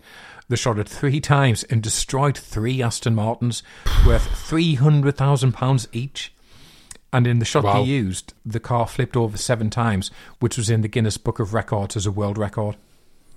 Wow. wow, get Roy Castle on the case. Yeah, get that trumpet in there. I imagine that would be brilliant. Fucking excellent. At first, I tried to just flip the car over naturally by having a stunt driver make like sudden wheel turns, but because it was a racing car, it was designed to produce lots of downforce, so they couldn't flip it over. Yeah. So they had to install the air cannon, and that shot where it rolls seven times. I mean, along with Vesper, that shot is the money. It's incredible. Yeah, it's Yeah. amazing. And Chris Nolan going, an air cannon? Yeah. a car? Shall I put one in the fucking Arctic? Yeah, let's do that, Dark Knight. Okay. He's looking at everything that's happened in a Bond film. Some huge moments there. Then Bond wipes out Le Chiffre at the casino. Then Le Chiffre is killed by the organisation. A happy ending for Bond, or is it? Kind of. Mm. I mean, you know, he's going to have to sit in the bath for a little while. Definite cold shower needed. The main antagonist of the film in Le Chiffre is gone, but still time for more drama. Waking in a hospital, Bond collects his winnings from the comical Herr Mendel before heading off to Italy with Vesper. Yeah. The climax to Casino Royale brings us Vesper's betrayal, Vesper's death, Bond's revenge, and the completion of Bond's arc. Mm-hmm. Ah, Venice. How is she, Matt? No rats this time. Oh, is there? Ooh. Ooh, good point. Good Nice. point. Um, Venice is where the film stumbles a little bit for me because I feel the falling into the cliche of thinking, well, we'd better have an action sequence at the end because a Bond mm. film always ends with an action sequence. And I just wish they'd stuck to the guns a bit more and kept it about the characters because that's all you need. Vesper betraying Bond is dramatic enough without bringing in this collapsing building, which does feel a little bit like something from another film. And it's a weird one because on its own, it's a really well done sequence. And it's full Yeah. of bits that I love. I love it when the bad guy has Vesper at knife point and he says to Bond, I'll kill her. And he just goes, allow me. You know, Yeah. that's the sociopathic Bond is coming back in. And the action beats are again really good. There's that great bit where he shoots the guy with a nail gun right in his eye. And the best hmm. thing about that is no cheesy quip at the end. Like, if that's Rog, that's, I guess we don't see eye to eye anymore. you know what I mean? Very That good. is the best thing you've ever said on one of our Oh, just going to now, just going to walk away, going to retire. Thank you, thank you. So yeah, individually, great bits. You know, when Vesper drowns, that's horrific. Like I do get really queasy watching drowning sequences, like Kurt Yeah. Russell and Poseidon, that panic in her eyes and that big gulp. Oh, interest just gone. So it's really brutal. So overall, it is slightly odd because if I saw this sequence on its own before the rest of the film, I'd be like, wow, that's amazing. But I just think when you put it in context with the rest of the film, it doesn't quite fit, and the film does feel a bit top heavy at this point. And I am thinking, oh, it's gone on a bit by now. And I think they could have just been really brave enough to just have the confrontation between Bond and Vesper because it's the character stuff that really works here. I know that's it's really good, and like hmm. you said, but imagine this was the opening sequence before the credits, Yeah. and you see Vesper die. Yeah. Yeah. and Then it goes into the film. Yeah. and you're like, what the fuck? Yeah. I would say I don't totally buy Vesper falling for Bond, to be honest. Oh, shut up, man! She still wants you to shit. Just loads of sleazy one-liners and a hundred million dollars turning her head. That's not a great look. yeah, fair enough.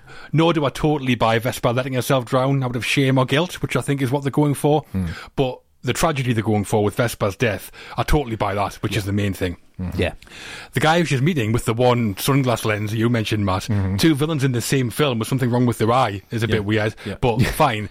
But his character name is Adolf Gettler, played by a German actor called Richard Sammel. Right. I mean, that name would have worked great in the 1953 novel, but half a century later, no one's calling their kid Adolf. No, surely. change that, surely. change it. Yeah, Albert, anything. I do like the moment where Bond kills him by shooting him with a mm. nail gun, although we are missing the classic one liner that Matt's just given us. And Wow. there's a great shot when Bond is tailing Vesper through the city where we're in Bond's POV and we follow her through a passageway.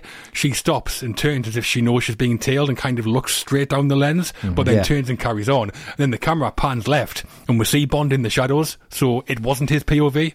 Feels like he's kind of tricked us as well Yeah. as everybody else. Yeah, But yeah. I always feel sadness when Vesper goes, mm. mainly for her, but also for Bond and what he's lost, Yeah. which is exactly what they're going for, obviously. But I mean, he doesn't try and resuscitate her for long, does he? Like 10 seconds, then just gives up. Yeah. She's dead then. Yeah. That's it. He's not good at saving lives. I think that's the whole point, isn't it? Yeah, yeah, maybe, Ta- yeah. takes it away. He doesn't know how to bring it back. Yeah. But great, though. Huge drama and spectacle all at the same time. Yeah. Yeah, definitely. And when you see Bond and Vesper sail in the Venice on Bond's yacht, which is the Spirit 54, and they had to get special permission from Venice authorities to sail along the Grand Canal. And there's no actual records of it, of the last time a pleasure yacht sailed there, but it was believed to be about 300 years earlier. Wow. The owner of Spirit Yachts is called Sean McMillan, and he was lying on the floor shouting instructions to Daniel Craig when they shot that scene. Right. All right. Yeah, I read an interview with Sean McMillan where he said Casino Royale helped hugely boost the sales of Spirit yachts because he said on the back of the film they sold three yachts, which goes to show how expensive they are. Just free. I thought you were going to say like 70% or something like that. Yeah. No, three. I didn't know it was three. I'm glad I got mine. Nick of time. Neal Purvis and Robert Wade came up with the idea of the sinking palazzo when they saw footage of the Leaning Tower of Pisa having its foundation stabilised. In the footage, the tower was propped up by huge bladders full of air. Hmm. Right, I thought you were going to say they came up with the idea when they saw footage of the tower having its foundation stabilised by evil Superman in Superman 3. I'm not going to say that. Dile bendo dile enzo. It is a great concept, though, I think. Robert Purvis said they chose Venice as a setting because they thought it was thematically relevant for Bond and Vesper's love to sink figuratively and literally. Hmm. Very nice. yeah, yeah, definitely. Not writing Johnny English now, is he? No. No. I mean, Johnny English is just as in depth. yeah, and the set for the interior of the sinking house was 45 foot by 40 foot and 45 foot high and weighed 90 tons. It was built around the underwater paddock tank on the 007 stage at Pinewood Studios and using computer controlled hydraulics that could sink at 16 feet. And there was also a one third scale miniature made for the building. They used that for exterior shots, and that was filmed against a green screen with the Venice background added in as CGI.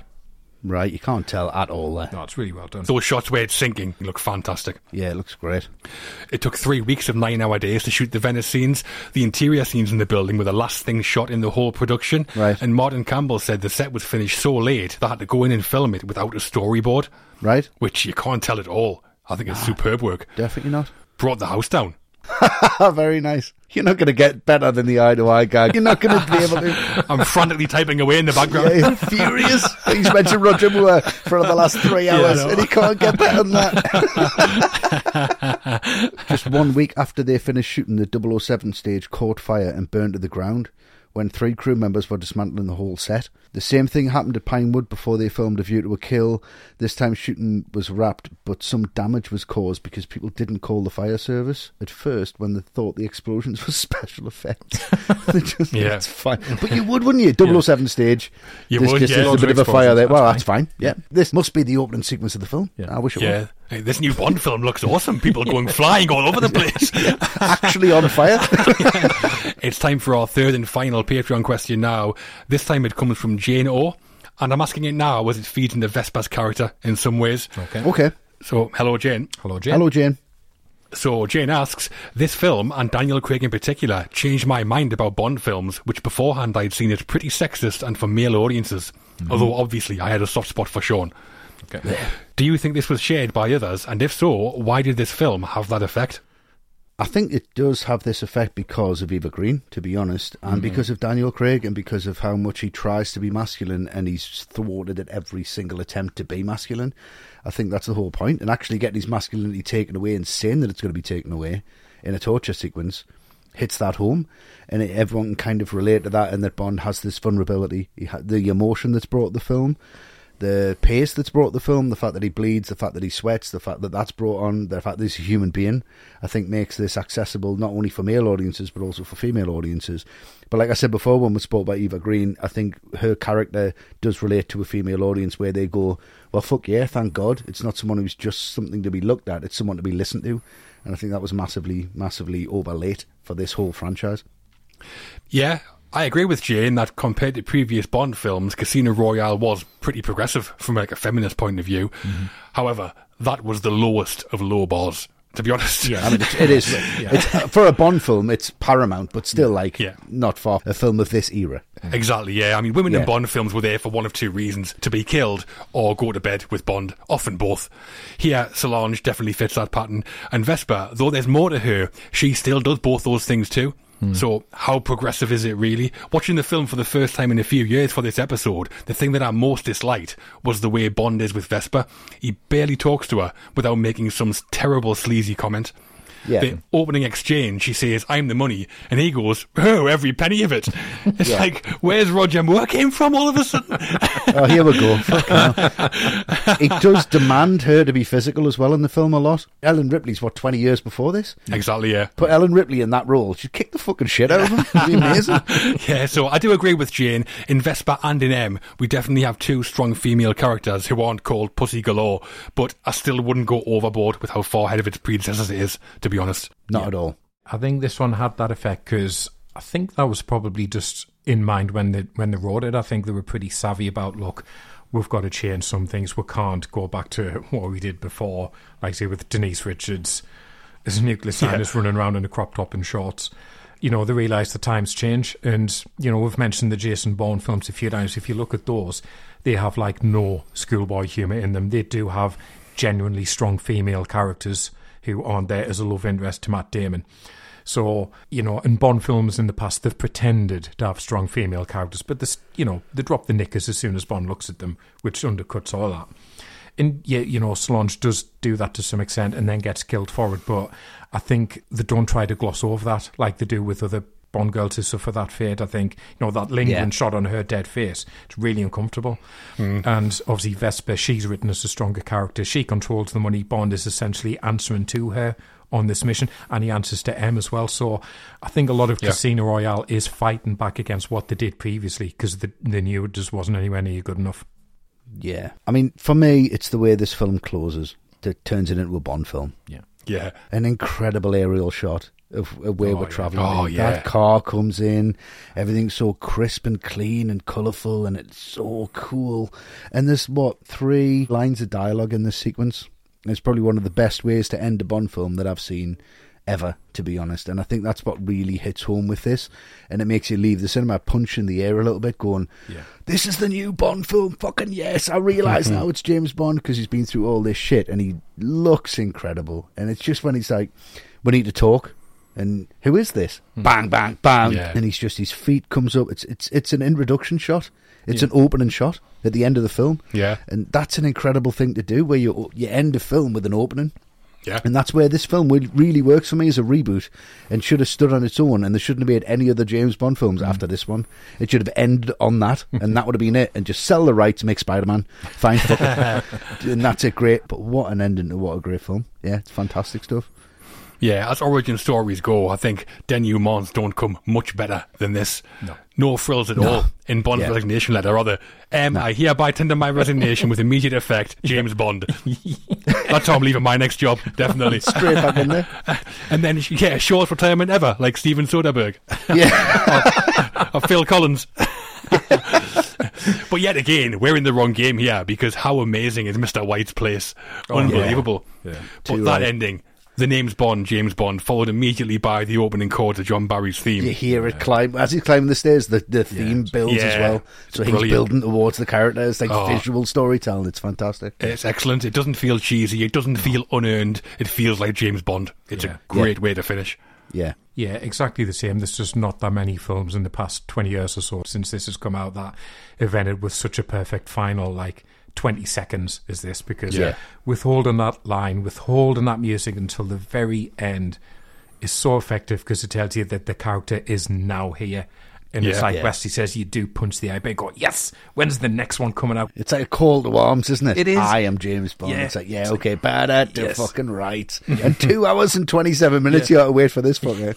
But it's been worth it. It lands beautifully. You're excited for the character all over again. And like Wesley says, that three piece navy blue suit worn by Bond here, that's the same make as the grey suit worn by Sean Connery and Goldfinger. oh, was it? Yeah. Oh, nice. Yeah. I've got a three piece navy blue suit a bit like this one, actually. I've seen you wearing it. fucking exactly the same. You just need a massive gun. Saving it for your wedding, Matt. You're just missing the gun. And we're at the end of Casino Royale. Mm. A tragic end as Vesper leaves us. She's left her mark on the big fella, though, and made him the Bond he is. That she Yep. did. Reception and awards. Returning after four years away and with a new actor in the lead, there was some pressure on Casino Royale to deliver. Mm-hmm. So, to bring us up to speed on how it did, we've got Matt, the stats man Bartley, to give us the lowdown. Here he goes. Stato. Matt, the stat. Yep. Take it away. Okay, so on a budget of $150 million, Casino Royale grossed $616 million at the box office. It was the highest grossing film in the UK that year and the highest grossing Bond film ever until Skyfall surpassed it a few years later. Right. Wow. Yeah, it was the fourth biggest worldwide grosser that year after mm-hmm. Ice Age The Meltdown, The Da Vinci Code, we mentioned that before. Wow. Yeah. And a number one, Pirates of the Caribbean Dead Man's Chest. Always mega hits, those Pirates films. They yeah, are. true. Didn't On Stranger Tides cost like almost half a billion dollars to make or something crazy like that? Yeah. Never found the instinct to watch it, to be honest. No, I've not seen that. And it was also the first James Bond film to be shown in mainland Chinese cinemas. And so, to familiarise Chinese audiences with the character, Eon produced a leaflet called The Seven Rules to Double O Status. Do you want to hear what the rules are? Definitely. I'd love to. See if I'm worthy of it. Yeah, yeah, let's, go. see. Let's find out. So, number one, you don't fear death and won't give in to torture. Yes. Number two, you have Olympic level shooting skills.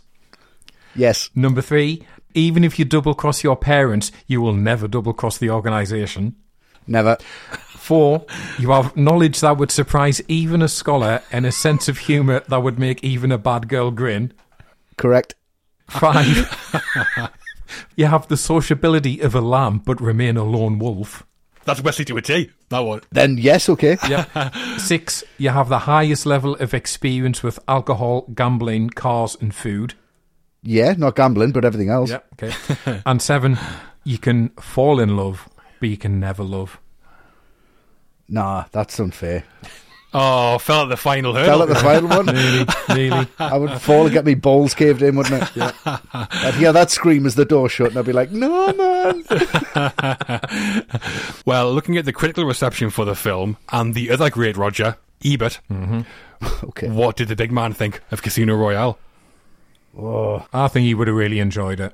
Yeah, like four. Yeah. Yeah, Yeah. of course he loved it. Yeah. Four stars out of four. Yeah. And he said, Craig makes a superb Bond who gives a sense of a hard man who nevertheless cares about people and right and wrong. Mm. The film has the answer to my complaints about the James Bond series, why nobody in a Bond movie ever seems to have any real emotions.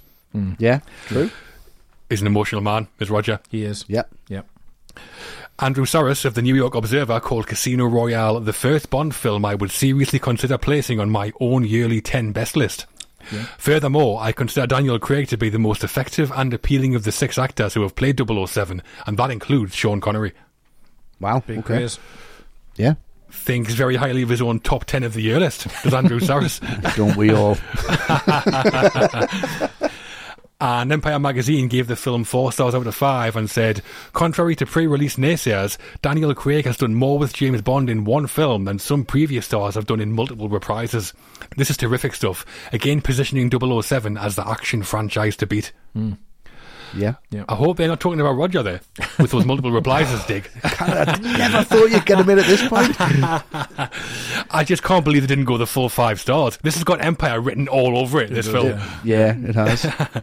And then on Rotten Tomatoes, Casino Royale has a 94% approval rating from critics and 90% from audiences.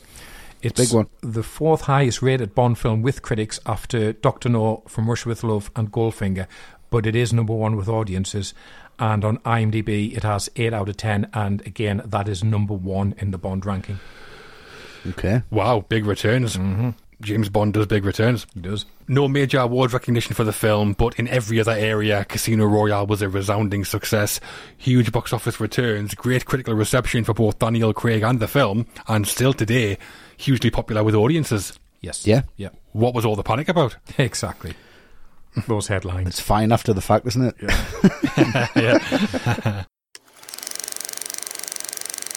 Sequels and influence. Casino Royale was the 21st film in the James Bond series. 23rd, if you include the non Eon efforts of Never Say Never Again and the Ronnie Corbett Casino Royale we talked about. Let's not thought. and Daniel Craig then appeared in a further four Bond movies. Hmm. We don't want to be here all night, and nobody wants to hear that either. So we're going to talk about just those Craig films in hmm. Quantum of Solace, Skyfall, Spectre, and No Time to Die. Hmm. So what do you think of them, Matt? mixed bag. Quantum of Solace, I don't think I've ever been so disappointed in a film than I have by Wow. that one. Coming on the back of this, it was just. I know there was a writer's strike and that really hamstrung it, but it's a real mess of a film. Skyfall, I thought that brought it right back up. I think that's a great film, and I nearly did nominate it this time round. Um, and Nice. I- you know, again, it does something fresh with the character.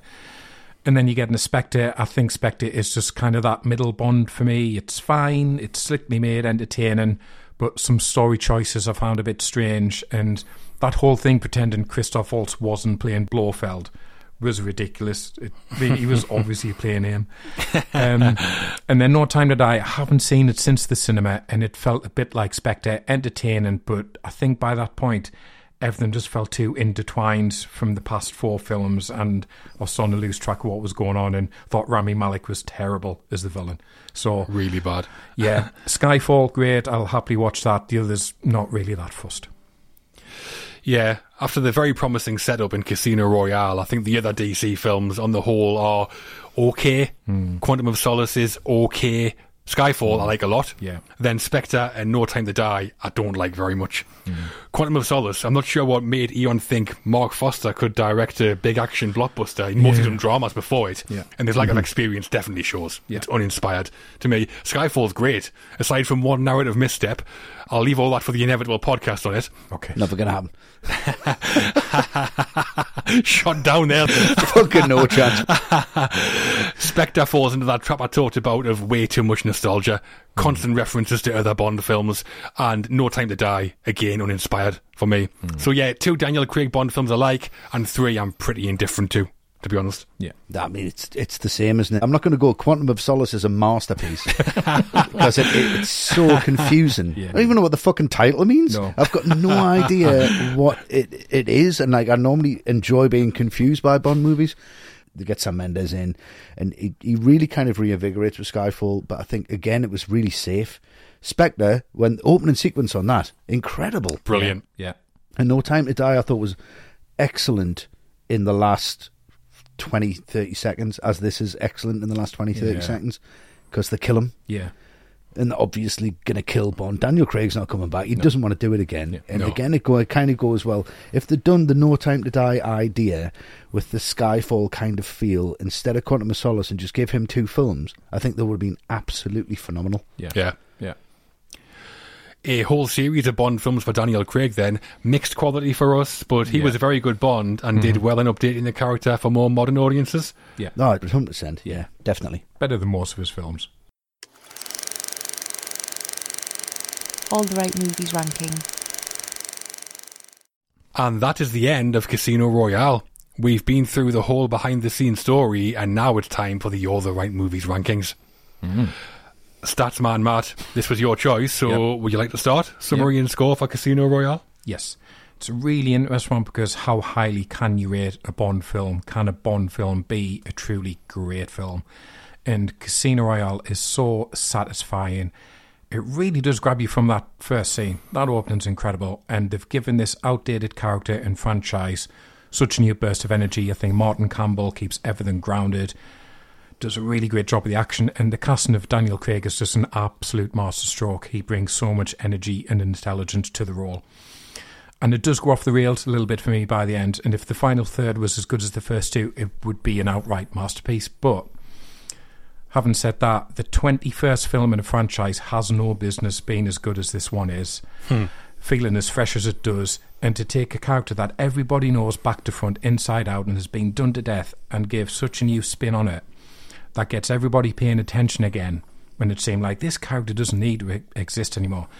To do that and to pull that off as easily as they make it seem, that is something that cannot be underestimated, and it gets an extra point for that alone. So definitely top five Bond, if not probably top three. So it's a nine from me. Oof, huge. Nice. Mm. Okay. I always look forward to a new Bond film coming out, like I said at the start. They're always an event to me. Mm-hmm. And of all the Bond films I've looked forward to coming out, I think Casino Royale is probably the only one that ever exceeded my expectations, or certainly gave me something I wasn't expecting. Mm. That comes partly in Daniel Craig. He was lambasted before he even shot a scene, but Yeah. did a fantastic job. Not just for me, I think most people generally accept him now as one of the best Bonds. The tone, taking influence from the likes of Batman Begins and Jason Bourne, that was the right decision. But seeing you're going to do that is one thing, pulling it off is another. And Martin Campbell, in all honesty at the time, I would have doubted that he was up to the task. Yeah. But again, a fantastic job. The most interesting Bond for me, the most interesting and best Bond girl for me, and for me, the best Bond film of them all. Mm. It's a straight flush 9 out of 10 for me as well. Wow. All right. Okay. And Westy, your summary and score for Casino Royale? Okay. I think if I was going to show anyone this film, I would kind of go watch this really great film. And then I'd, if they hadn't seen a Bond film, I would say just watch this. Re- and then say, "Who's James Bond?" And I'd be like, "Oh, for fuck's sake! Right, I've got to show you all of this. I've got to show you twenty other films where it's just an absolute rehash of the same thing and the same character. And look how he's done this, and look how it's been improved, and look whether. Uh, and if you're into all that, then that really works. But for me, that kind of lets the film down. If this had been a completely new character, it had been like a Jason Bourne thing, and Daniel Craig had come on, if it had been a sequel to Layer Cake and he'd become a secret agent and he was 006, and you're like, oh, okay, it's not a James Bond film then, it's something else. Hmm. And it started something brand new instead of just trying to this trajectory of something that would seem overly kind of burn itself out. I think being a Bond film lets this film down. I feel everyone was restricted by that, but they did a really, really good job of it. I would say it's my favourite Bond film because it's the least like a Bond film. Yeah. So for me, as as talking about as as like a Bond film as part of a franchise, I can't give it anything higher than a seven point five. To be perfectly honest, Oh, it's a great film. If it be an action film, if it been a sequel to Layer Cake, if it been him getting the sequel, it would be a nine, nine point five. It's a great film, beautifully crafted, great technique. But uh, putting a Bond on it, putting Bond on the end of it, isn't quite enough for me. So yeah, seven point five. Fair enough. Now it's time for the place where everyone weeps blood sooner or later. Twitter. Now X, where our followers have also rated Casino Royale. Some of their comments. Mark Mello at MIM underscore M Mello said 9.49 out of 10. My only nitpick is that Vesper and Bond's romance seems too abrupt. No prior indication she's warming to him, just good banter, nothing else. I admit that may have been by design to show she's playing him, but it needed one more scene to build it. Okay. My only nitpick is 9.49. That's my only nitpick. That's very 9 or 9.5. hey, come on. Also, I'm not sure I'd call Bond's sleazy lines good banter. Terrible banter, if anything. Yeah. Juan Pedro Liberalato at JP Liberalato said, It's a 10 for me. I reckon age comes in play since I'm in my late 30s and it was a return to a grittier yet classical Bond that found some love Brosnan's Bond never had. Both script and villain are amazing. Soundtrack is off the charts. Best song since the 70s. Right. I didn't specifically say, but I think we know that he means since Live and Let Die, surely. Top tier Macca. Surely. Yep. The last one I remember. And one of our patrons, Just Joe, said, I remember a friend at work describing it as being like a Bond film, and when I saw it, I could totally see what he meant. Mm-hmm. With Vesper saving Bond's life and Bond emerging scantily clad from the sea, it didn't just reboot the franchise, it turned it on its perfectly formed arse. Love it. Very nice, Joe. Yeah. Very clever. She has a way with words, does Joe? She does. she certainly does. And altogether, our followers rated Casino Royale as, what do you think, out of 10? Probably an 8. 8.5? I'll go nine. It was an 8.5 out of 10. Right. It came within a whisker of a 9. So that gives Casino Royale 34 out of 40 in mm-hmm. total. Yep. Bond not quite back with a bang for us. Not really. No. And that's it. The job's done. Hopefully you like the episode and don't feel like you've been skewered. No. No. Next time out, there's a hundred thousand streets in this city, and Westy, Matt, and Luke have a hundred thousand opinions on Nicolas Winding Refn's Drive. Yeah. Ninety-nine thousand of those opinions are Westies. Yeah. Probably. Yeah. Yeah. Should be a good one though. Yeah. Yep. Really. It's only going to be looking 10 minutes long. 10 minutes, I'm yours. Anything over that, you're fucking, I'm going. To find out more about becoming an ATRM patron, supporting what we do, and accessing our archive and bonus episodes, please visit patreon.com forward slash all the right movies or click the subscribe link on Apple Podcasts. Mm-hmm. You can subscribe, rate, and review us on Apple Podcasts and Spotify and all of your other podcast platforms.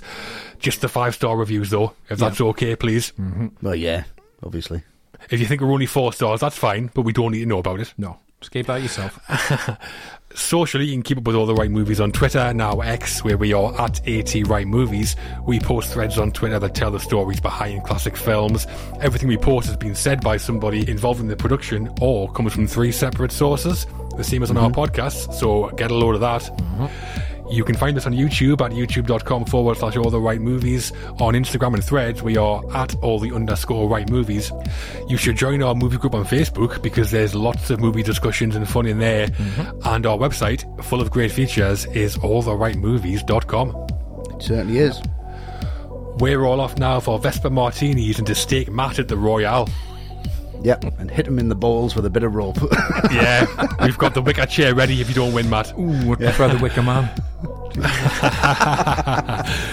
All the right movies will return, so please come back next time for Drive. Yes. yes. Thank you for listening, Thanks, guys. Really guys. appreciate it. You.